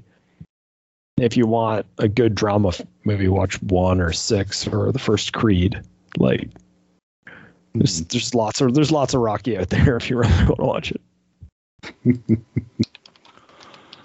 Uh, anything else? Uh, not really. Everything else is stuff that I think we're going to talk about towards the end of the show, right? We're going to get into our. Are we going to separate just a whole section for Marvel in this show, or what are we doing? Because there's there's a lot to say, um, and I don't. I think we're just going to want to go spoilery with it, which Yeah, I think is. it's usually mean- our best option. I'm reasonably confident everybody's seen Spider-Man now because with those box office receipts, there's not a lot of people staying home. Right? but we'll uh maybe we'll hold off till the end just in case people aren't terribly interested in uh hearing our spoilers or you know people tuned in for a giallo podcast and they just don't want to listen to us talk about superheroes Either way. Uh, well, the only thing I really watched that we can talk about is uh, I watched Silent Night, Deadly Night 4. right Um, yeah, what the fuck was that movie? that's that's what i said Magnificent. I don't know about that. Uh, yeah, so a woman get tries to get lured into a cult of some sort. Yep. And then there's a weird eyes wide shut type scene at the end, which uh, I didn't want to see. Uh, fucking what's his face, uh, Clint Howard, in one of those weird masks with the giant nose on it while he's having sex with the girl. That really You weirded didn't? me out. Uh, no, that's not something that was at the top of my list to uh, to make sure I see in my lifetime. you weren't like when he was holding up the giant bug right to the screen earlier in the movie it didn't occur to you at that point that maybe you'd like to see him in an eyes wide shut like scene No, this is for sure. Why the fuck is this in the Silent Night, Deadly Night franchise? It makes absolutely no fucking sense. why wouldn't why wouldn't it be Because it has zero to do with Christmas. No, they go to that. There's that one scene where she goes to like her boyfriend's house and it's Christmas. Oh, okay, that explains it. I think they probably wrote that in after. Shit, Uh, we own the rights to that franchise. Make this part of it. Hurry, hurry. quick. Uh, yeah, I was not a big fan of this. I uh, I just was like, what the fuck is going on the entire time? Maybe if it was Yeah. a separate movie and not quite as insane, I would be like, oh, that's that weird cult movie from the '80s. But One of good lord, one of my favorite parts of the movie is that a film critic. Uh, I'm trying to remember what the exact quote was. I'm trying to look at it up. Where he said something like, "It wasn't worth seeing unless you have a thing for big slimy devil worms." They're not wrong. Um, yeah, I don't know. It was it's such a fucking weird movie. After part two, I don't know why ever what the hell people were just like, yeah, we can just do whatever with this franchise. It doesn't matter. Yeah, that seems to be what they were thinking. Yep. So all we have left is part five. Well, next year now. yeah, it's too got to be it's got to be a next year movie. But uh, from what I could tell, the main girl from this and Clint Howard both come back as their characters in the fifth one. They do. Yeah, I would have. I would have watched this for sure if I knew that. they're both listed. They're both listed by the same character names in the next movie. The way the continuity of this series has gone, I think that might be a coincidence. It's just they brought the Mhm. same actors back, gave the the same character names. Pure coincidence. Just I don't know. We'll see.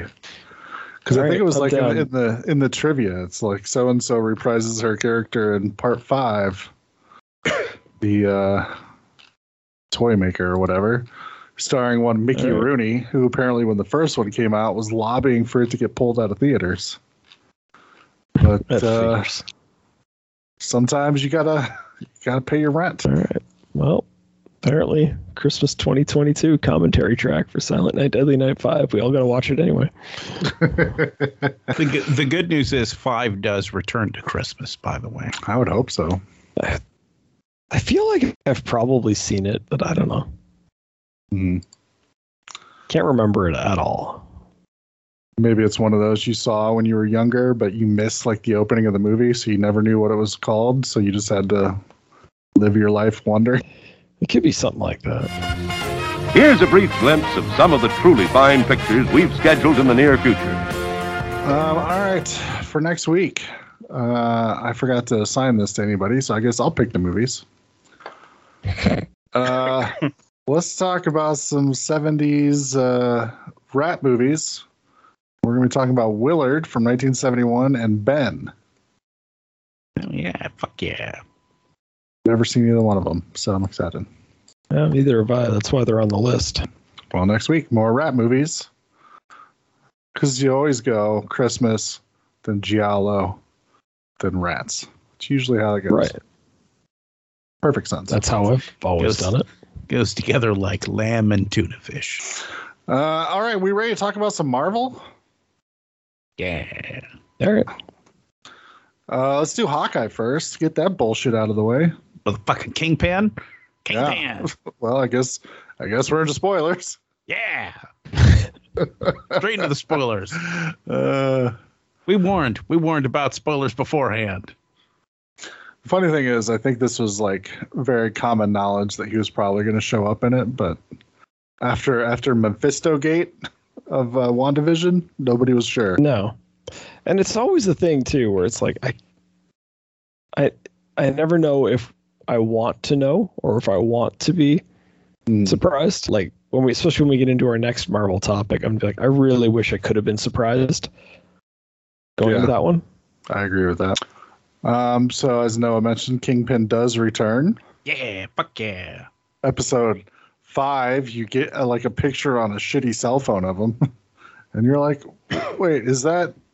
It's Kingpin, but is that Vincent D'Onofrio? I can't tell. And then I do. get- I think the best reveal is that not only is uh, Kate Bishop's mom the the one of the bad guys, Mhm. but that Swordsman isn't one of the bad guys and never Oh. has been. that was so delicious. I love that, man. and he's still and he's still so chill about it. yeah. He was absolutely delightful. Like I wanted to hate him, and I couldn't. And I'm like, I can't because he's a he's a bad guy, so I fucking hate him. But I'm like, but oh, he's so fucking charming. And then it turns out he's a good guy, and I'm like, yes, he's a good guy. That means I can like him. At the end, when he's just like, "Well, I guess this is my time to shine," and he just starts joining the fight, he's swinging his sword around. I'm like, "This makes no sense. This is dumb. I love it. I love it. It's so ridiculous, It's so much better than if it, they had made it make sense." right?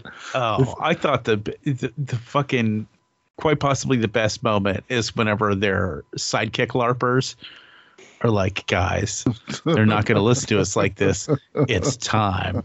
And they go in and they come out dressed in all their stuff and literally Yeah. just start going, okay, everybody, that way, that way. and people actually start listening. Yeah, because if you dress like a superhero, people will listen to you. Everybody knows Mm-hmm. that. Oh my god, it was so good. Uh, Amanda loved Yelena in this. I did too. She thought she was pretty good in the Black Widow movie, she's she's growing on me. but just that conversation with Kate Bishop, where they're, she's in her apartment, and she's like, "Come Yeah. on, I you know I make I made mac and cheese. You saying you don't want mac and cheese?" And she's like, "Oh my god, I love her to death." I'm like, right? The- she's pretty fantastic. Yeah, the interactions between those two were fantastic. That whole scene where she's like, "Mac and cheese is delicious." Like you don't have to tell me what mac and cheese tastes like. I know it's delicious. Like she's so frustrated. Well, the funny then he- thing is, uh, I made sure, like, I elbowed Amanda, made sure she was paying attention when that scene came up. A couple months ago, Amanda started on this kick. She's like, I've had this serious, like, boxed mac and cheese, like, craving, but not like the cheese pack. I need, like, the powder mac and cheese. Like, for some reason, my brain is making me want to go back to being a kid and have some of this powdered mac and cheese, even though it's fucking terrible. It for some reason is all I want to eat. And we get to that line, and she's like, "Come on, you know, box mac and cheese." She's like, "You don't need to tell me about box mac and cheese. I know it's delicious." And Amanda about lost it. That's awesome. Uh, yeah, I want a buddy cop like show with them. Yeah, I guess not necessarily a cop show, but you know what I mean. Just those two hanging out, getting into adventures together. yeah. Uh, they were great when they had that fight scene in like I guess it was in the last episode where they're like going through the building and they're like obviously new Black Widow is holding back a little bit so she doesn't just destroy her, but they're just trash talking all the time. I was having so much fun watching it. Uh, Oh, I'll tell you what, there is there is a little weird. I don't know if it's a plot hole or just something they haven't resolved yet. The fact that her mom hired Yelena to kill Clint doesn't make any sense because we had that post credit scene where uh what's god damn it what's her face uh fuck Echo. chick from Seinfeld Oh, Julie Louis Dreyfus. Thank you. Where she gave her the Hawkeye packet. So that doesn't make any damn sense. Um, Those if they're working together and we just don't know that yet. Yeah. Yeah, like I said, maybe it's just something they haven't got to yet. But for right now, it was like, well, it doesn't make any sense. Yeah, maybe maybe Val's putting together like this mercenary team so they can be hired to do whatever. Uh, so I love what they did with Kingpin. Kind of like ramped him up a little bit strength wise, and uh, he's a little less melodrama than he was in uh, Daredevil. Yeah, A little Let- more straightforward crime boss. less crying about Vanessa. Yeah. Yeah, I, I feel like it's a possibility that this is not the same Kingpin. Do you guys think that? That this is I this guy was more of a comic book character than the other one, and they Poss- possibly. I mean, they have an excuse to adjust anything they want with the multiverse thing. Yeah, Yeah, I, I I could see this being an alternate timeline where it's like you it'll it'll make it easier to blend Daredevil in with the other characters as well when they decide to to do that. Um because he was just too different. He was too too much more cartoony, too much more comic booky. Which there's nothing wrong with that. It's just I It- it- really it felt like a different character. that fight scene between him and Kate Bishop is so good. Yeah.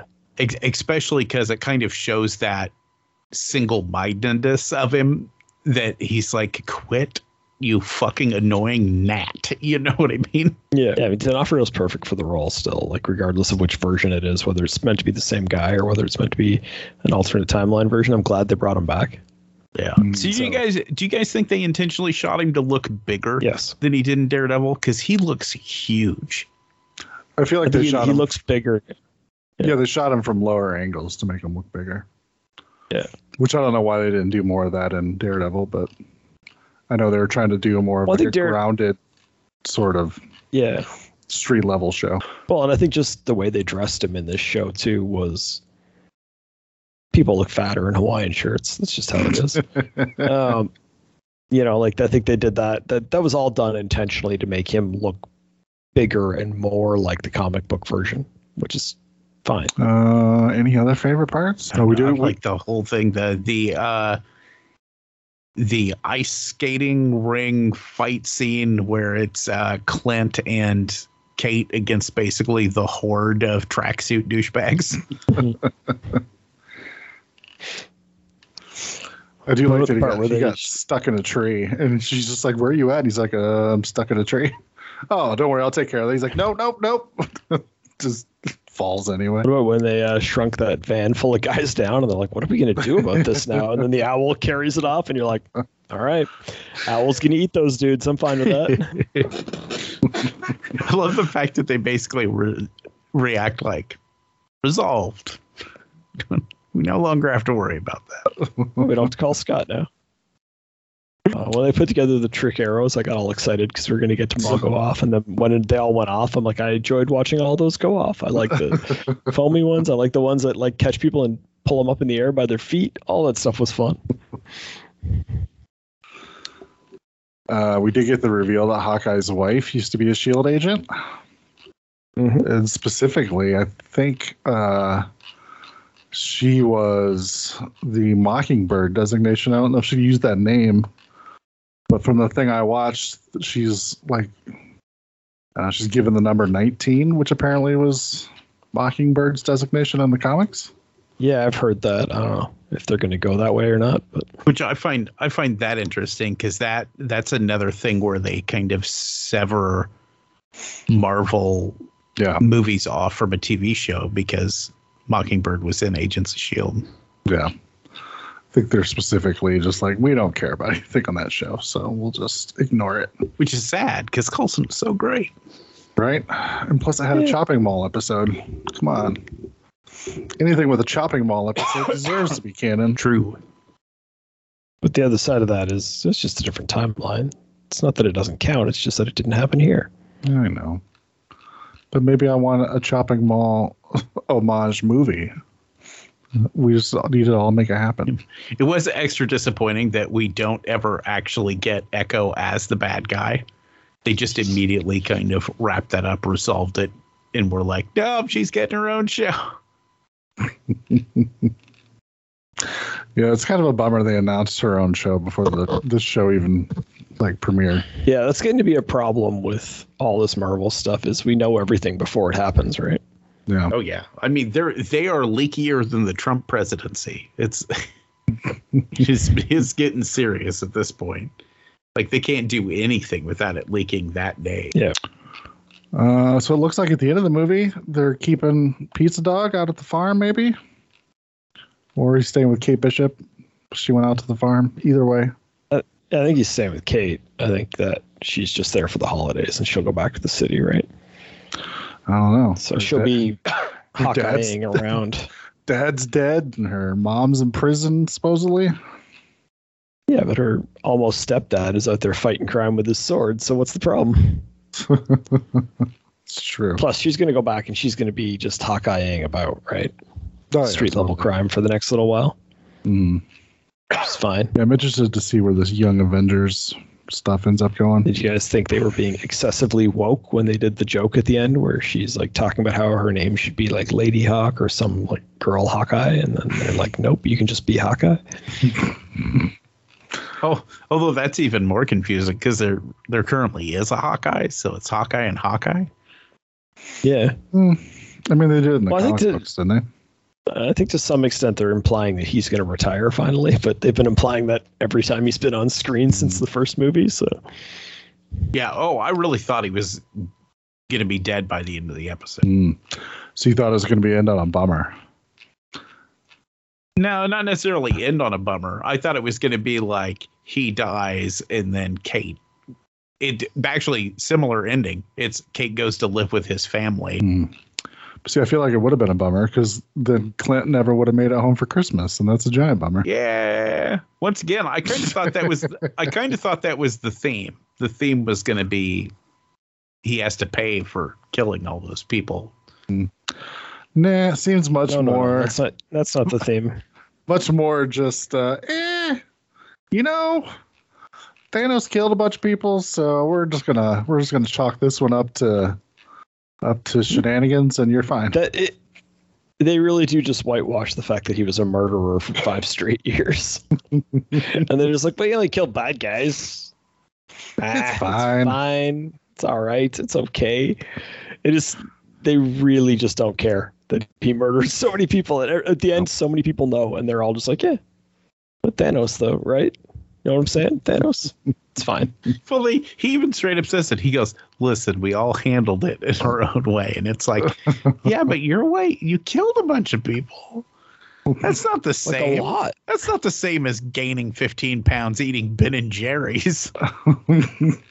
hey, don't be body shaming Thor. Wasn't even thinking about that, but yeah. No. Which, which has anybody seen pictures of Chris Hemsworth for uh, Love and Thunder? No. He's extra ripped.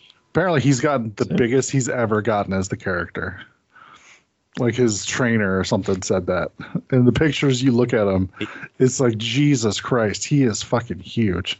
And it sounds like he's absolutely done too. I think this is going to be the last Thor thing. Oh, really? Because I've I've always heard him saying he's going to keep playing Thor until Marvel tells him he can't play Thor no more. Really? Because Yeah. I've seen a bunch of interviews where he keeps saying stuff about how basically how much of his life it takes up because to stay in Thor shape, obviously he mm-hmm. has to like be in the gym for Yeah. three and a half hours every every day of his life on top of all of his work. Well, for a while, it seems like he was getting them to let him not get as big as he used to. So it was much more manageable. But obviously, this time he just went fucking overboard. And I don't know if it was like, well, I was fat in the last movie. So I have to like show that the characters come back in a big way by becoming super duper ripped. Yeah, I don't know. Yeah, who knows? Um, yeah, overall, I was a big fan of Hawkeye. I saw a lot of people complaining about it. But I, I don't just know. don't. I just to don't get what people are complaining about. I thought it was it was entertaining. It was fun. It was well written. It had some genuinely emotional moments without being too heavy. Well, I think uh, people after the last three Marvel series, this one's pretty tame comparatively, but it's a street level like story. It doesn't have to be about world ending or Right. multiverses or you know whatever Well, else.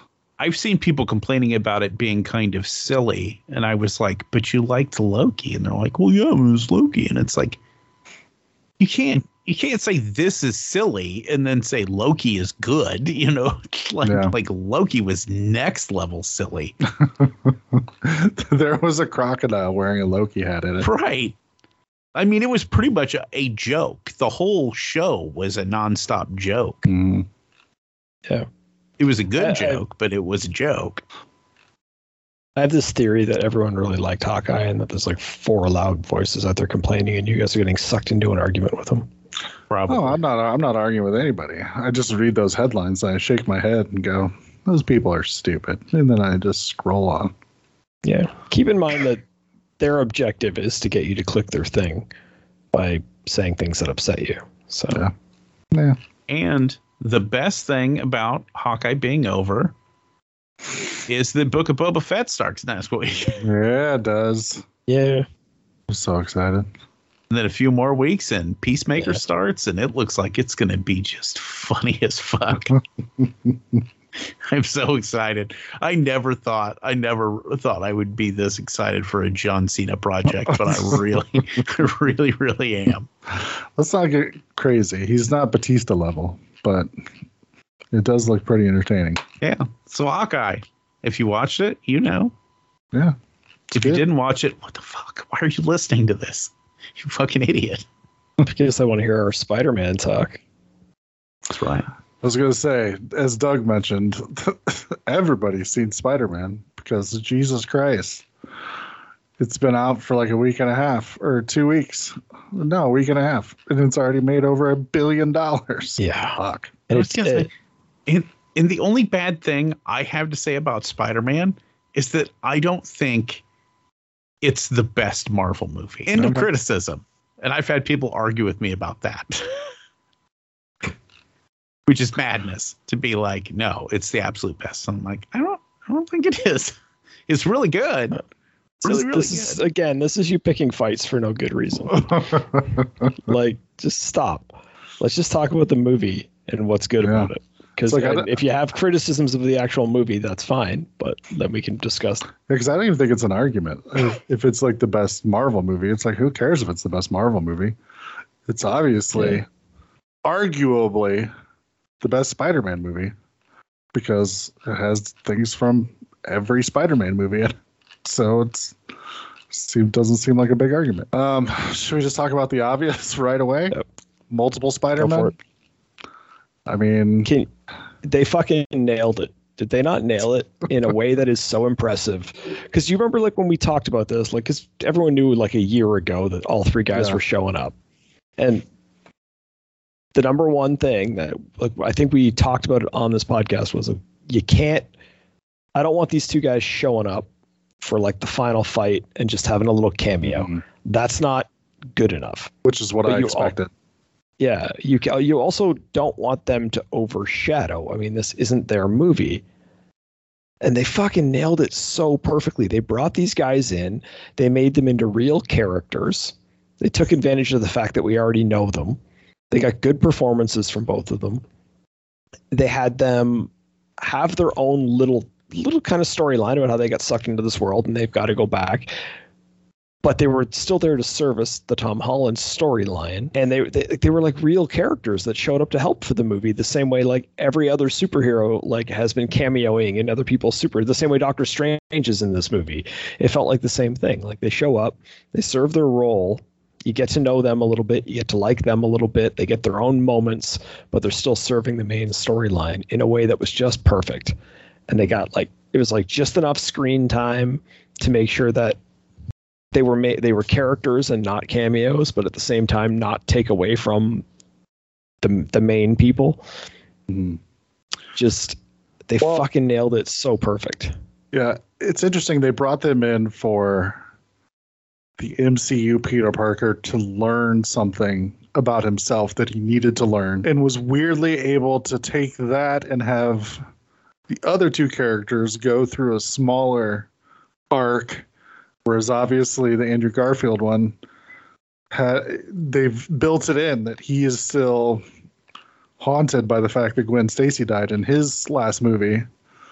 And they s- figured out a way to build that into his character and into the story to help him kind of grow a little bit and feel a little resolution by the time the movie's over since we never got that in in an official third movie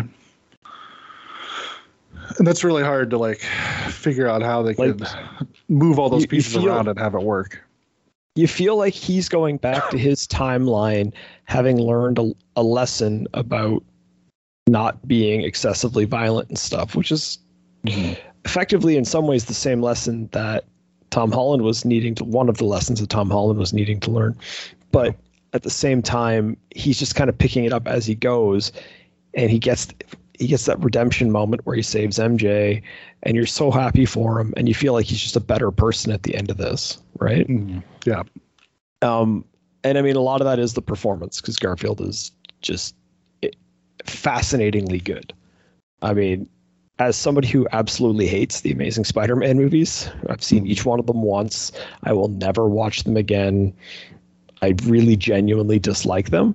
Yet when he saves MJ, I'm like super happy for him because he's done such a good job of bringing this character to the screen that now I'm like invested in this guy who I again literally hated coming into the movie. it's fascinating how well it was done. I was just mind blown that they pulled it off the way they did. Yeah. I thought like you had you had three characters that all had similar similarities but were also their own unique versions of the character if that made sense. Yeah, I've heard I Marvel, like- Marvel has actually given them their own designations to separate them. So Okay. so Tobey Maguire's Spider-Man is essentially friend, friendly neighborhood Spider-Man. Mhm. Uh, Garfield is obviously the Amazing Spider-Man, and then Tom Holland's is just Spider-Man. So they've set it up just like like uh, comic book titles. Yeah. where they're each telling their own individual stories, but they're all the same character and stuff.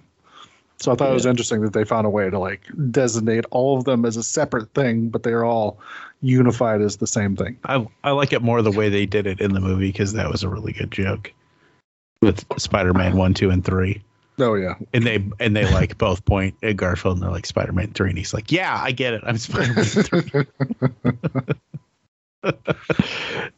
What about like the the Betty humor? I think they nailed it just right. And that moment where he's like, "Man, like you guys have done so much cooler stuff than me," and they're like, "No, you're amazing." I like I was laughing. I'm like, "Oh my god!" Like it's first of all the fact that they get it. They get that clearly two of these guys have been in good movies and one of these guys hasn't been. I mean, that's funny in and of itself. The fact that he's going along with these jokes is perfect. What a Russian guy in a rhino suit. But yeah, like the, there's the, that other moment too when uh, Tobey's like grabbing his back. it's like, oh right, yeah.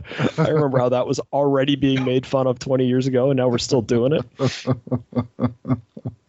Uh, yeah. You want you want me to you want me to pop your back for you? Oh, that'd be great. God, that movie made me so happy.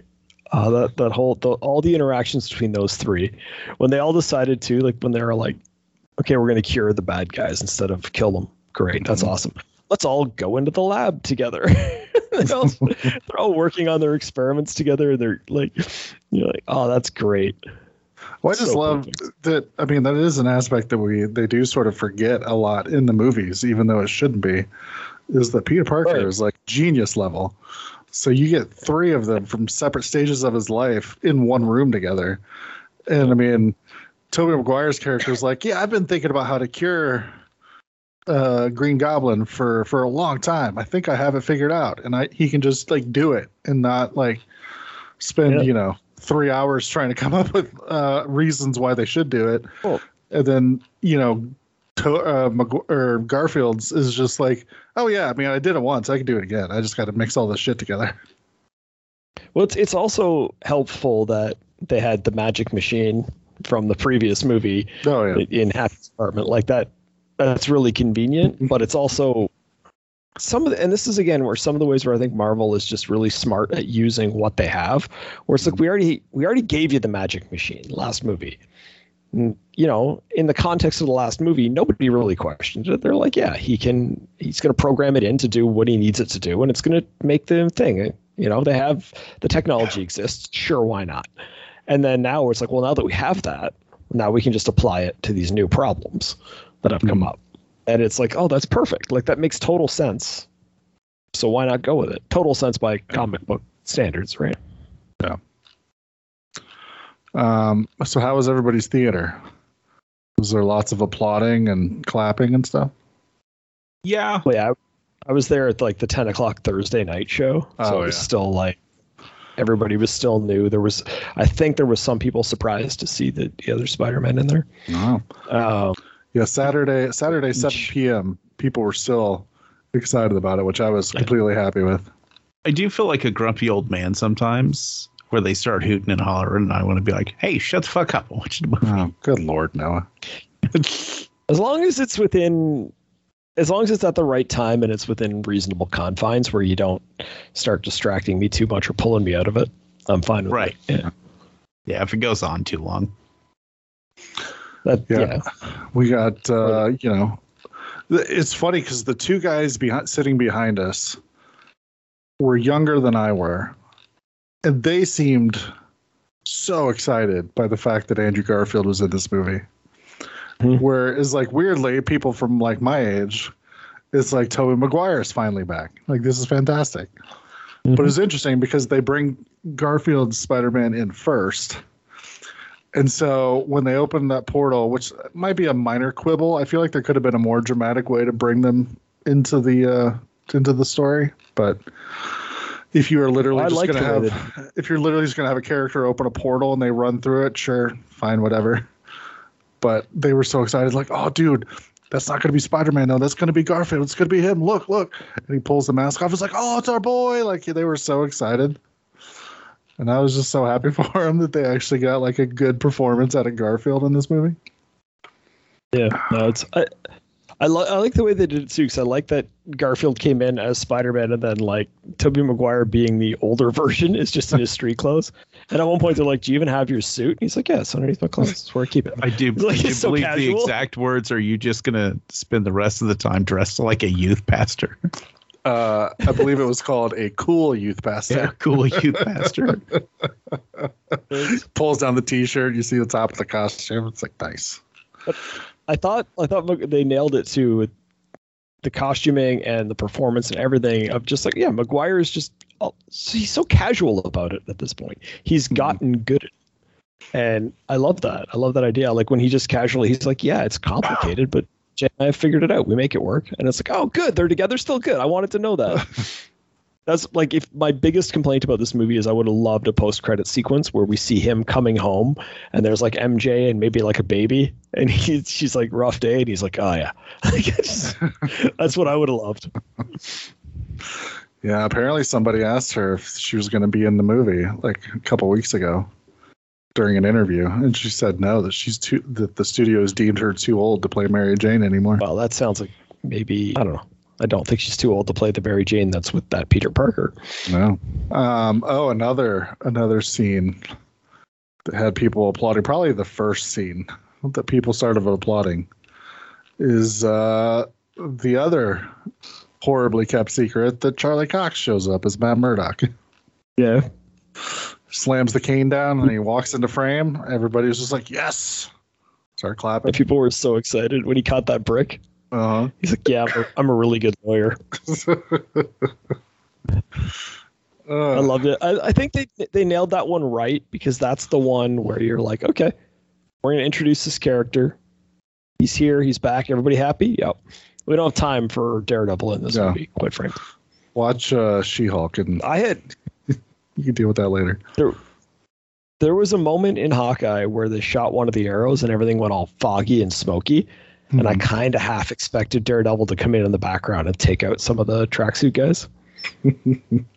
like just as a, I think it would have been perfect, but He has worn the uh, Ronin suit before in the comics, so would make sense.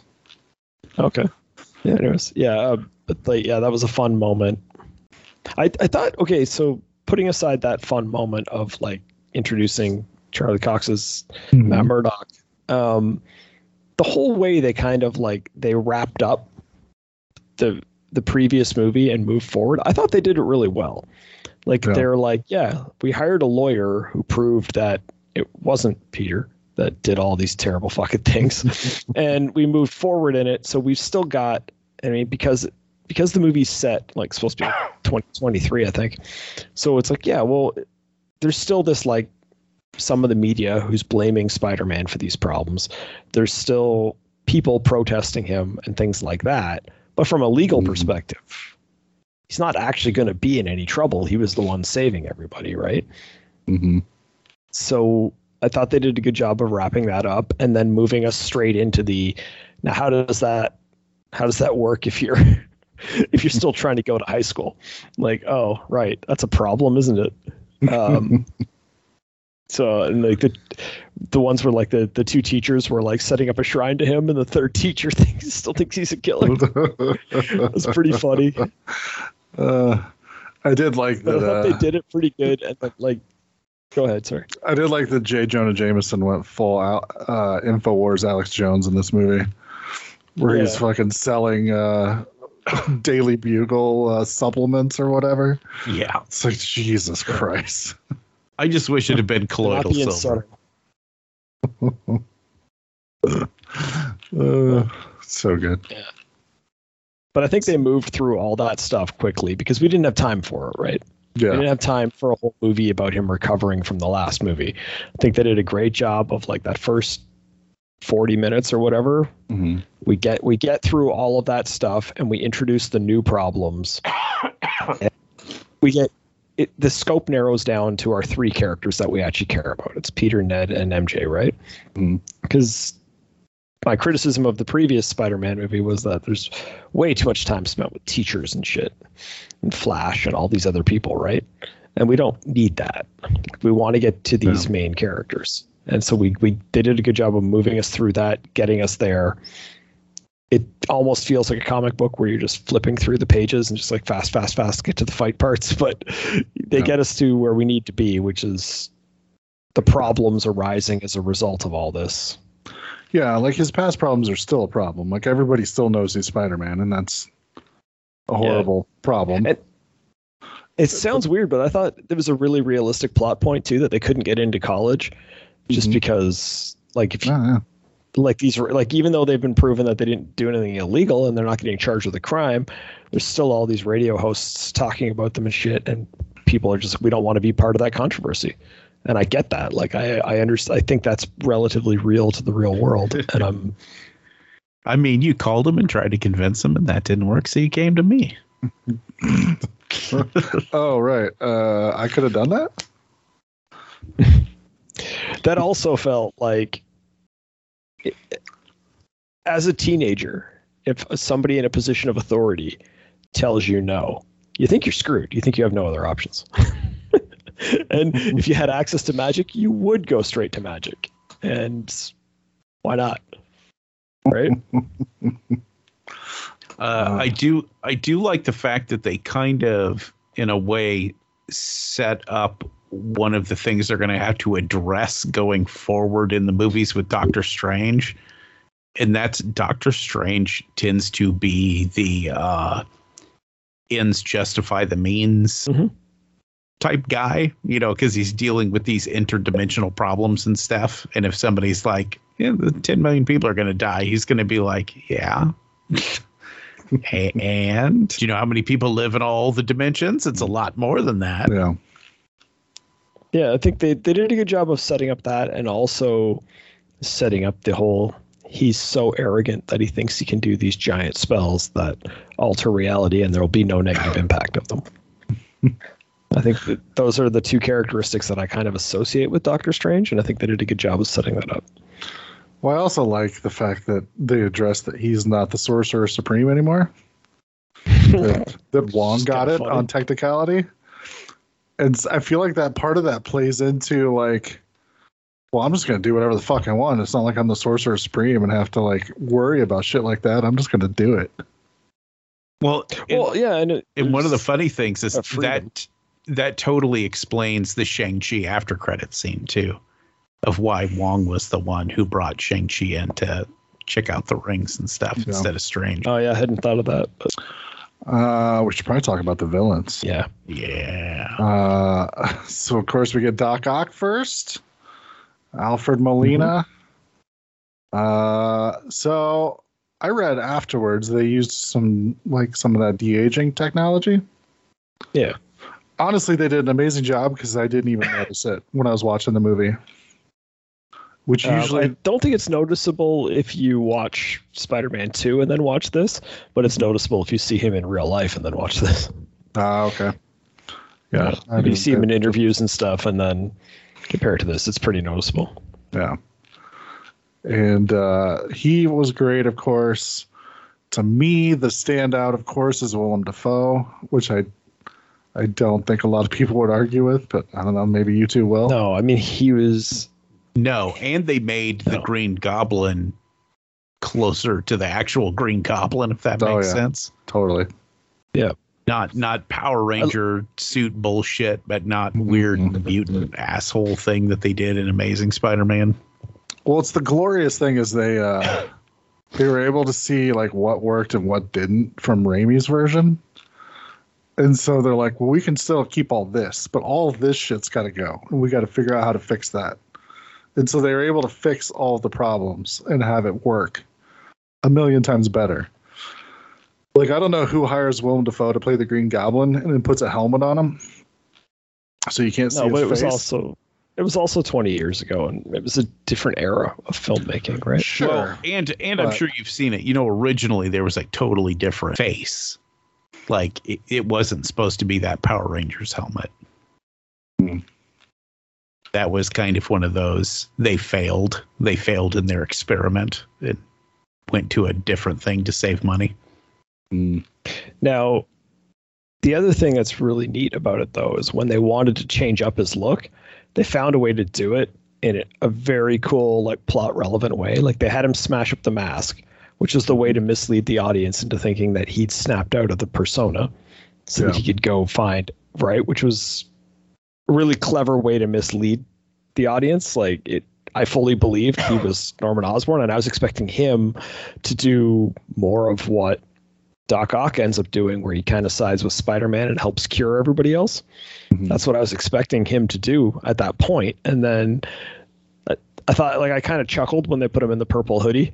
I'm like, oh, that's kind of funny. But then as they watched his like clothes get deteriorated throughout the movie, and all of a sudden he's just wearing that purple hoodie over that green flight suit from the the Raimi film. Yeah. I'm like, it's perfect. It looks just like fucking Green Goblin to me. It's weird how like And- that one small detail completely Just- changed the look of that uh Yeah. that whole getup. Yeah, Like the they- the yellow flight goggles to give him the eyes. Yeah. yeah like it, it worked great and i was just like and again though but they managed to do it in a way where it all made sense in the confines of the movie they didn't have to like write in a scene where he just finds a more Yeah. comic accurate costume behind a door No. somewhere Yeah. No, it was genius. I love the way that that they played that and the way it by the end of the movie that it, you look at him and you're like, "Holy fuck." Like Mhm. that's amazing. And yeah, like I like I mentioned, somebody was like, "Well, we got Willem Dafoe to play the Green Goblin. Maybe we should just let him, you know, use his face to, Yeah. to look fucking insane." And uh, they did. And from what I've heard from interviews, he only agreed to come back if they let him do a lot of the action scenes because he was annoyed that the first one that he didn't get to that they had the stuntman or choreographer or whatever do pretty much everything that you didn't see his face with. So Mhm.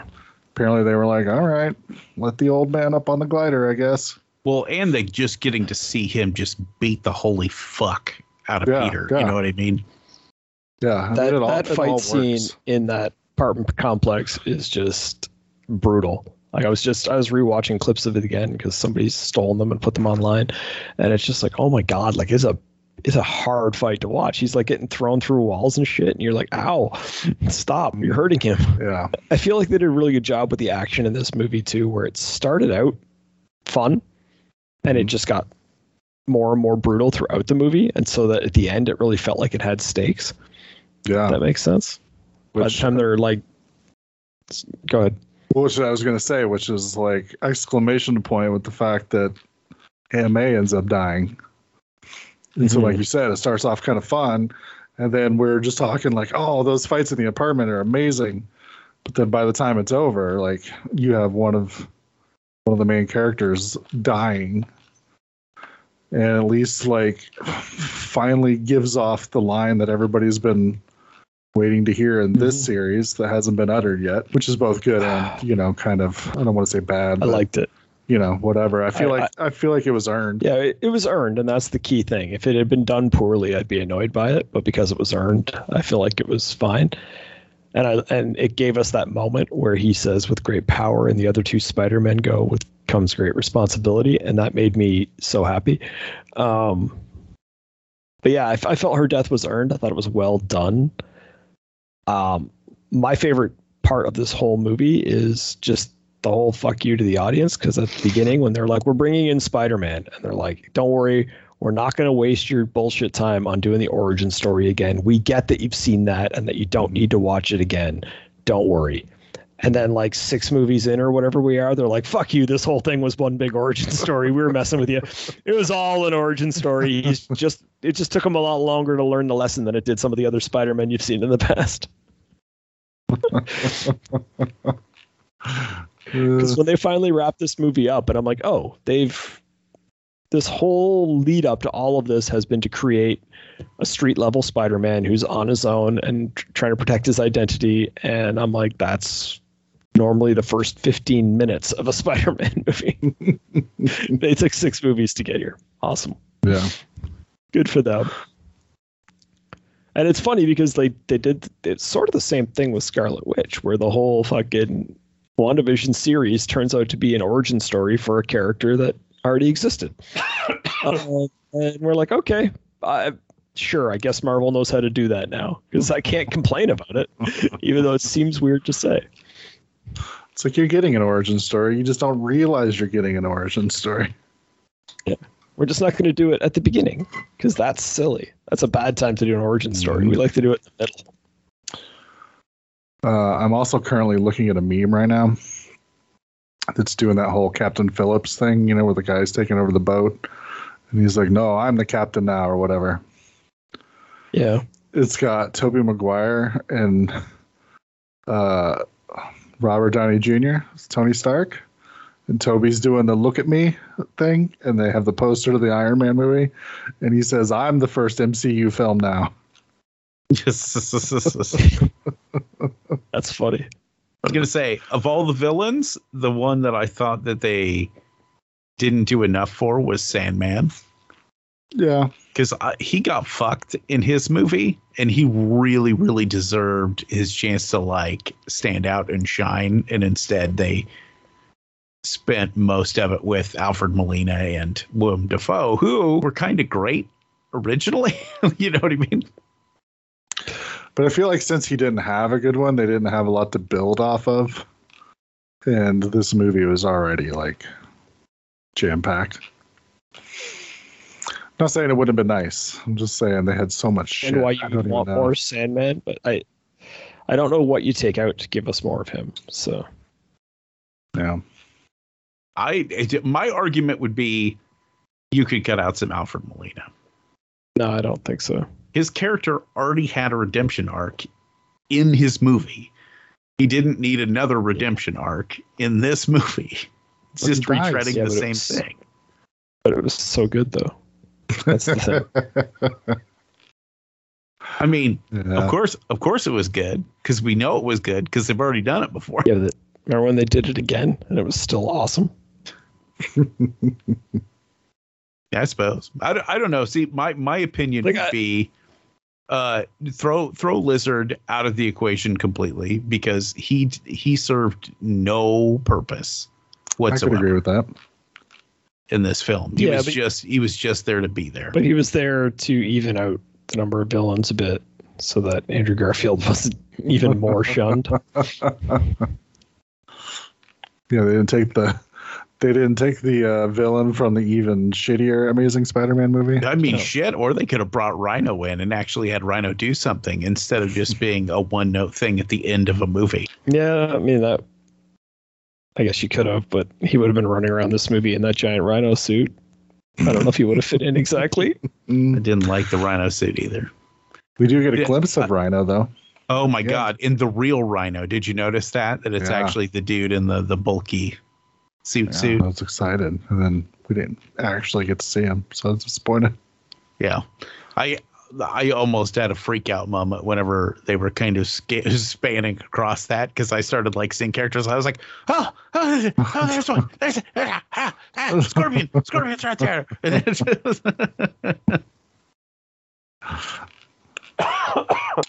but yeah, yeah. So that's I mean, like I said, really. My my big complaint of the movie is that man, Sandman could really used some more oomph. I don't know. Yeah, I Well, mean, whoever your favorite character is, you're going to feel like they could have had more time. Well, but I don't think so that's my many favorite character. I just think that's a character who deserved. He's a good actor playing a good role that didn't get it's it's just desserts because of studio interference and now they had a second chance and they were like hey what if we put him in a backseat role and, and don't expand on him at all and it's like isn't that what you guys did the first time and they're like shut up willem dafoe Uh, Yeah. I mean, look, can we all just admit we're disappointed that Bruce Campbell's Mysterio didn't make an appearance like it should have? I kind of it Hey, really they've fucking opened up the surprised me now. that Bruce Campbell didn't show up. They've opened up the door now, though. We could just get Spider-Man 4 with Bruce Campbell as Mysterio. There's no reason why we can't. That's true. There, there's already talk of maybe doing an Amazing Spider-Man three and if they can talk Tobey Maguire into coming back, maybe doing another uh, Spider-Man four.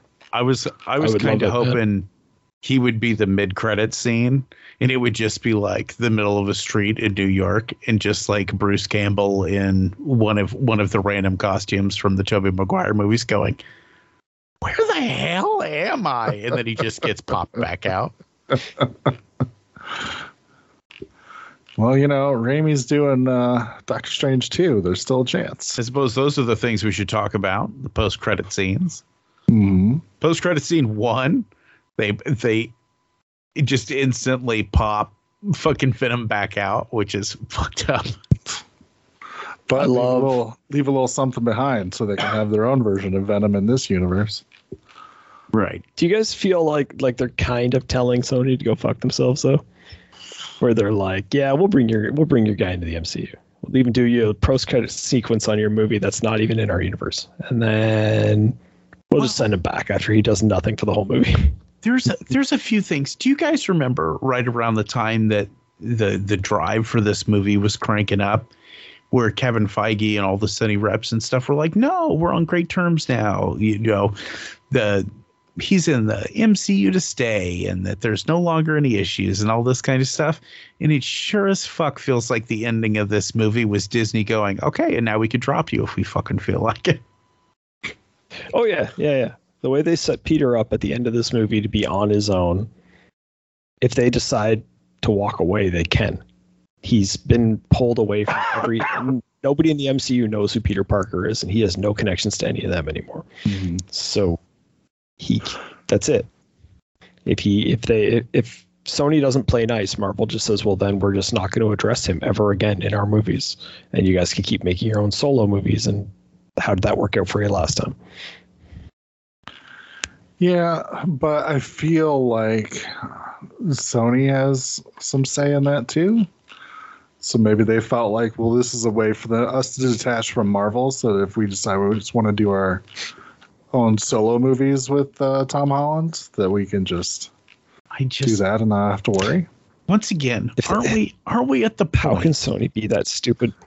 Right. Aren't, aren't we at the point where Sony has a literal billion reasons not to fuck with Disney? Yeah. Like, You would think. Yeah. like figure out your deal and put your ego away and just live with the fact that your your best bet to make money going forward for all time is to let Disney make these movies. Just do it. I, I don't get it. The, so what you're saying is you guys get to make the movie and all we get is a partial cut of the thing that we didn't have to do anything? Well, I think their deal changed when they renegotiated last time. And I think both studios put up half the money for it. And then I think they split the take on it. well, I know part of it was whenever they came up for renegotiation, Disney was like, we increased your profit X amount and therefore we deserve X amount cut in mm-hmm. addition to what we were talking about before. Yeah. and and the truth is that's not entirely incorrect. I mean, if they're the ones Yeah. making it so you're making a billion dollars, 60 40 cut ain't, Like ain't bad. I'll take At- at the 40% of of, a billion.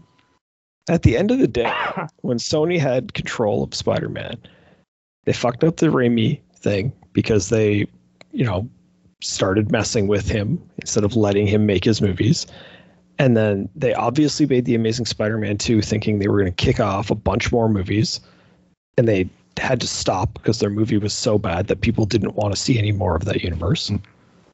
And now they've got this huge success and they still act like they're fucking with it. It's like, why fuck with it? Like this is what's working. I don't get it. I would understand it if this movie came out and only made five hundred million dollars. You know, like we put all of this into it to just make that. I can understand how there'd be some frustration there.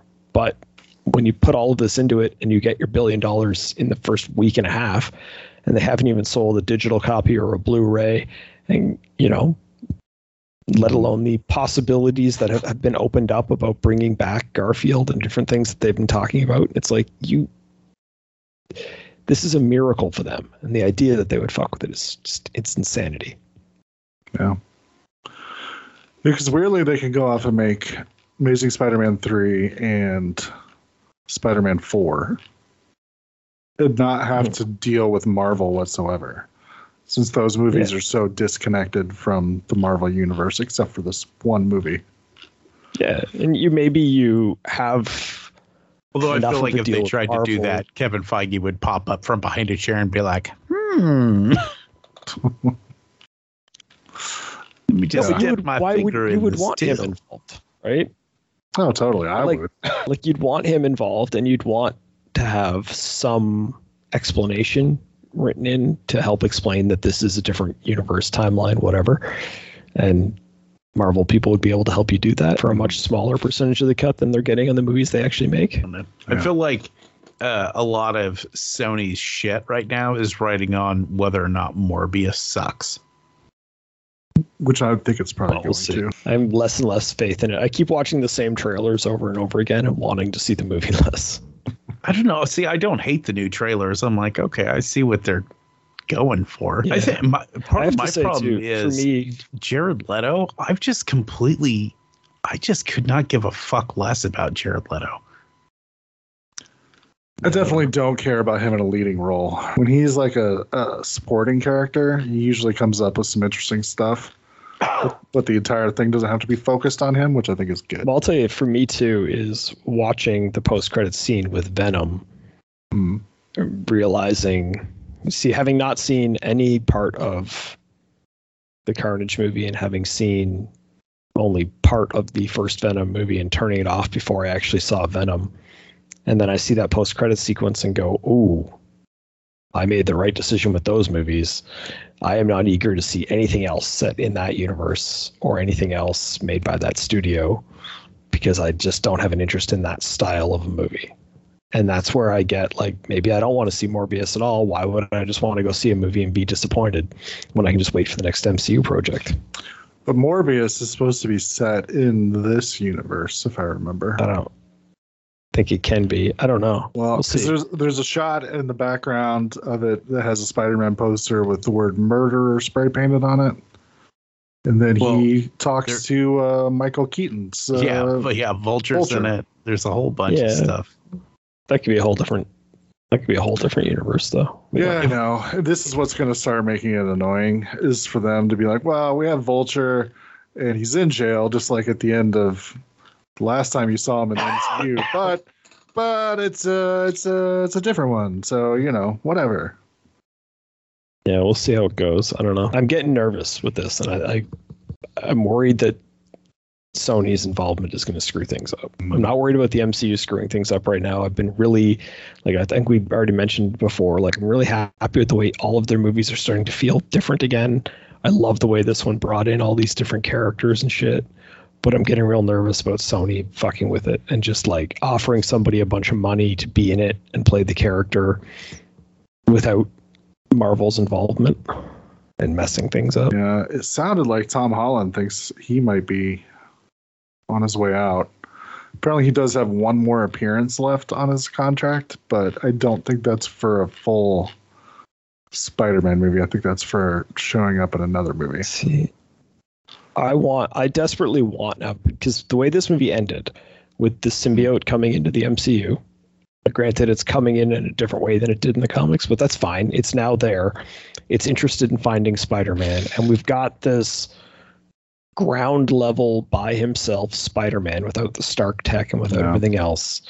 To have, you could do a, an amazing Venom movie now with that, right? You could have the symbiote find him, merge him. Of course, he's going to be excited to have an opportunity to get that power back since he's using his own like his own homemade suit again after having used all those mm-hmm. Stark suits and stuff. So he's going to be so much more excited to use it that you could easily do a really good Venom movie with Tom Holland Spider Man, and the potential is there, and you could set that up to be a sequel and whatever else you want to do, right? Expand it from there. Mhm. So it makes total sense. Well, You've also got like some interesting things you could play with now with if nobody in the MCU knows who he is, great. So what happens when he gets into a bigger situation and ends up some other Avenger shows up and is like, "Who the fuck are you? And why are you fucking with things?" And he's like, "No, no, we saved the world together once." And they're like, "No, we didn't. I don't know who you are, but stop." So you have a lot of potential interesting mm. things you could do. And I just, I don't know. Well, to be fair, everybody still knows there's a Spider-Man. They just don't Yeah. know who Peter Parker is. Well, and Feige, Feige and them have said that so they they kind of see them as trilogies. So this was a trilogy of Spider-Man movies, and now that's done, and now there will be another trilogy of Spider-Man movies. Yeah. Hmm. Which I don't know. Holland's comments are interesting in the fact that he it it sure sounds like his interest in stopping playing Spider-Man isn't that he doesn't want to play Spider-Man anymore. It's that he thinks that they should bring in one of the other Spider-Men, Hmm. a Miles Morales or a Spider Gwen or Silk or one of the other five million Spider characters. Yeah. But not all of those necessarily require him leaving.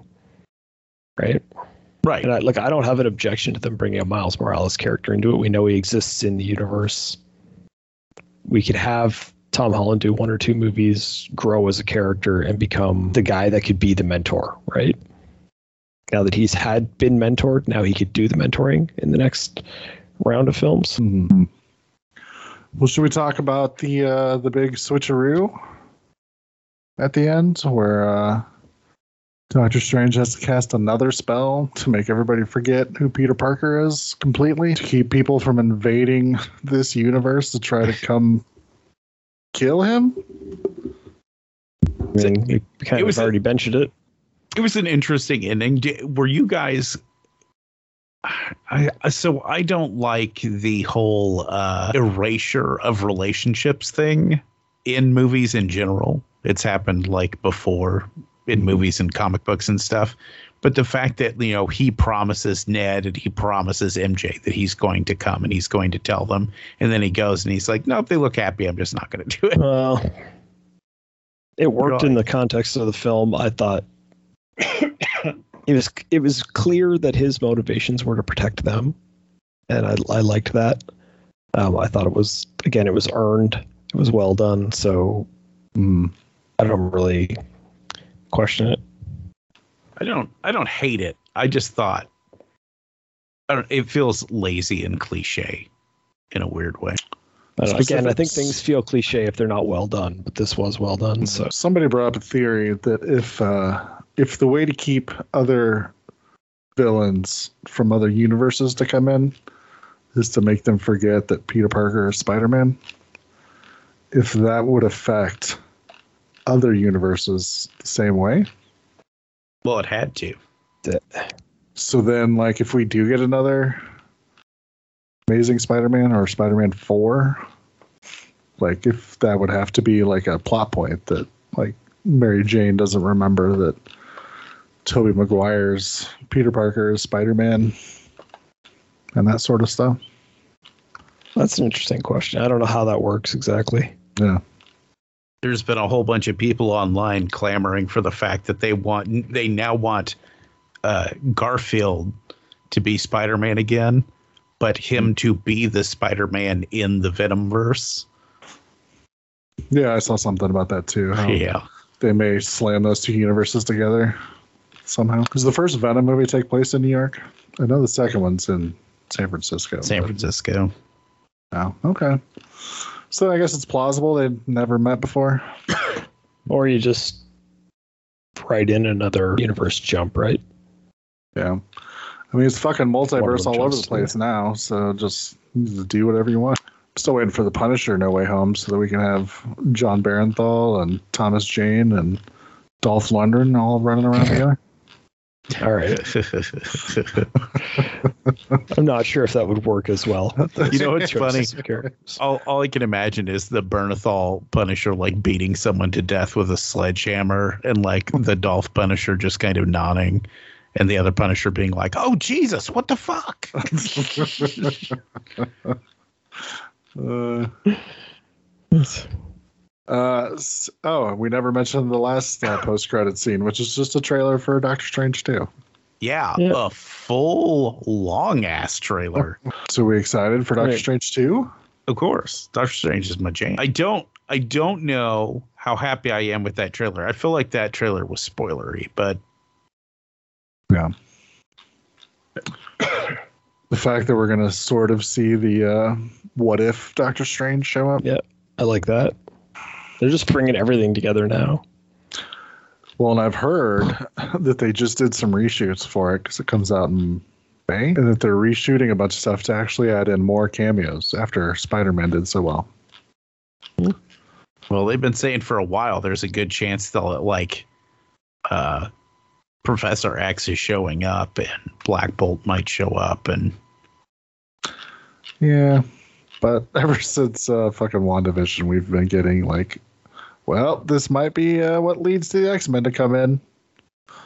Yeah, So we'll have to see. Well, this one specifically, rather than it tying directly to the X Men, I think the idea is for it to all tie into Illuminati, which would then set up World War World War Hulk, which is another movie that's supposed to be coming down the pipe. So they sort of already did. no, they did Planet Hulk. Oh, okay. Yeah. World World War Hulk is those are two separate things. Hulk finds out that the Illuminati fucked him, and he goes after all of them. They fucked him? Really? Oh, they fucked him good. Marvel's All right. Mar- Marvel's fucked- getting crazy. They fucked him. They fucked him right into space. all right. We're hitting that point in the podcast, are we? Might be time Uh, to call it a night, boys. Please remember to replace the speaker on the post when you leave the theater.